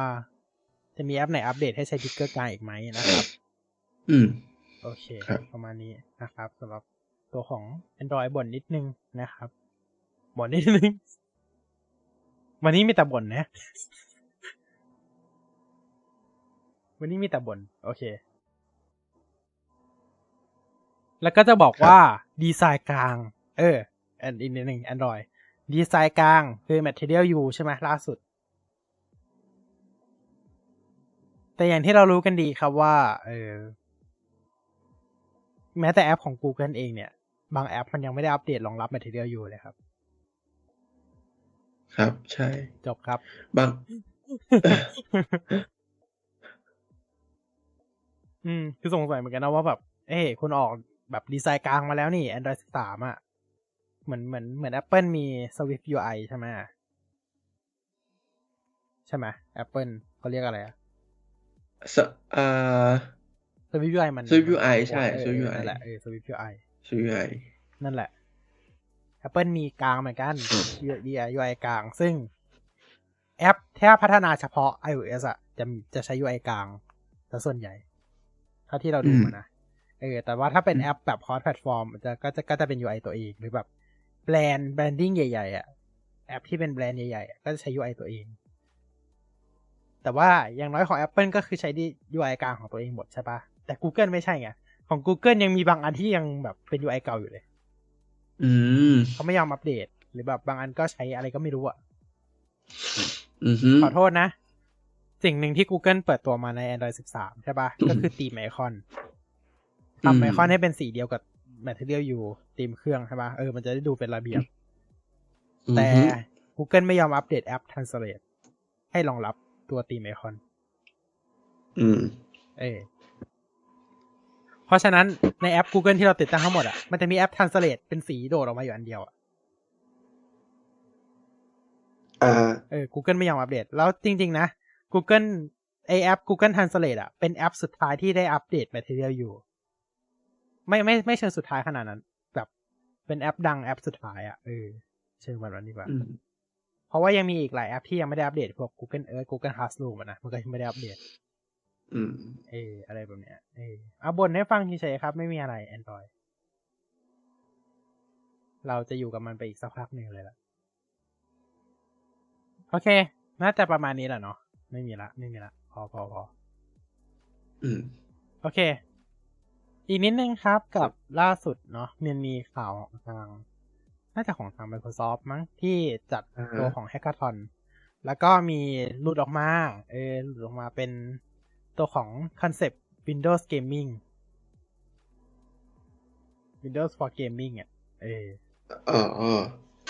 อันนี้ไม่รู้เห็นข่าวหรือยังนะอันนี้ยังไม่เห็น มีภาพหลุดออกมาครับว่าเป็น อ่า เป็น Windows 11 เวอร์ชันที่ปรับแต่งให้ อ่ารองรับในโหมดของ handheld ได้ดียิ่งขึ้น แล้วก็รองรับ Steam Deck หรืออะไรพวกนี้ เราเรียกว่า Windows handheld mode ประมาณเนี้ย ในงาน Hackathon ของทาง Microsoft นะครับ ก็มีหลุดโปรโตไทป์ออกมา ระดับหนึ่งเลยล่ะ เออก็ก็ก็ดูดีนะ เหมือนแบบ ว่าไงดี ก็คือ Windows 11 นั่นแหละ พูดง่ายๆ Windows 11 ที่มีแอปรองรับ มีการปรับแต่ง UI ให้รองรับกับพวกหมวดหมวด handheld ต่างๆ ได้ดียิ่งขึ้น รองรับกับพวกคอนโซลต่างๆ ซึ่งอันนี้ไม่รู้เหมือนกันว่าเขาจะ เอามาใช้เพื่อ Steam Deck โดยเฉพาะหรือเปล่าด้วยนะเออแต่ว่าอันนี้มันอืมก็คงเป็นแค่คอนเซปต์เป็นไอเดียเฉยๆเพราะว่าอ่าฮะอืมมันหลุดออกมาเฉยๆนะเอออ่าแต่จะบอกว่างานแฮก a ทอนนี้ไม่ได้เพิ่งจัดนะครับ ตั้งแต่เมื่อกันยา 2022 แล้วครับ แต่เพิ่งหลุดออกมาเฉยๆมันเพิ่งหลุดออกมาเฉยๆอ่า เพราะว่าอ่าฮะเราเรารู้กันดีว่า Steam Deck เนี่ยมันเป็น OS มันเป็น เรียกว่าไงดี คอนโซลที่เราเล่นเกมของทาง Steam ใช่ไหม แล้วก็ใช่สามารถรันระบบ OS อื่นได้ นอกจาก Steam OS เนี่ย สามารถรัน OS อื่นได้อีก ซึ่งก็มีคนหลายหลายคนเนี่ยไปลง Windows นะครับ ซึ่งอ่า เรียกว่าไงดี มันไม่ตอบโจทย์แล้วกันอืม UI มันใช้ยาก มันค่อนข้างใช้ยากเลยทีเดียวก็เขาก็คงมีคอนเซปต์ตัวของ Hackathon ตัว Windows Handheld Mode ตัวนี้ออกมา อืมนั่นเองอืม แต่ถ้าถามนะทำเป็น Xbox ออกมาเลยก็ได้ ก็จะขนาดนั้นเออ แต่ก็ไม่แน่นะ เพราะแบบมันมันออกมาแบบเป็นอันอื่นใช่ไหมเขาก็ใช้ Windows Handheld Mode ซึ่งเอาจริงสำหรับเราว่า Windows Handheld Mode เนี่ยมันสามารถต่อยอดเอามาทำบน mobile ได้ด้วยนะ ถ้าจะทำจริง ๆ นะ อืมอืมแต่ Microsoft ใช่เขายกเลิกเอ่อแผนกเอ่อ OS โมบายไปแล้วนี่เอออืมเขายกเลิก OS มือถือไปแล้วนี่เสียดายจริง ๆ นะอืมเพราะว่าเราว่ามันเป็น OS ที่ดีจริง ๆ แต่ว่าแบบเรื่อง marketing มันมันสู้ Android สู้ iOS ไม่ได้อือฮึอืมต้องบอกว่ามันมันสู้ไม่ได้จริง ๆ นั่นแหละทุกวันนี้เครื่องยังอยู่เลย Windows Phone อืม อืม ต้องต้องย้อนรอยกันหน่อยไหม Windows 10 Mobile คือคือเอาจริงๆนะ dev ก็สรรแบบ community ก็สรรหามากเลยนะ ล่าสุดแบบ โอ้โห ไปเห็น เอา Tiny 11 อะ มันคือ Tiny 11 คือ modify Windows 11 ใช่ป่ะ ที่ตัด component หลายอย่างออกอือฮึไปลงใน Lumia 950 สุดยอดจริง ๆ คุณทำกันได้ยังไง นั่นแหละแต่มันก็ไม่ได้รันได้ดีขนาดนั้นหรอกก็ด้วยความที่มือถือเมื่อประมาณ 5-6 ปีที่แล้วอะนึกสภาพเอาแล้วกัน รัน Windows 11 มันจะรันได้ดีขนาดไหนล่ะ นั่นแหละ นะครับ โอเค อืม ไปเราบ่นเยอะพอละ เราไปกันดีกว่า มีมีมีข่าวอะไรเพิ่มอีกไหมหรือว่าแบบนี้มีแค่นี้ละ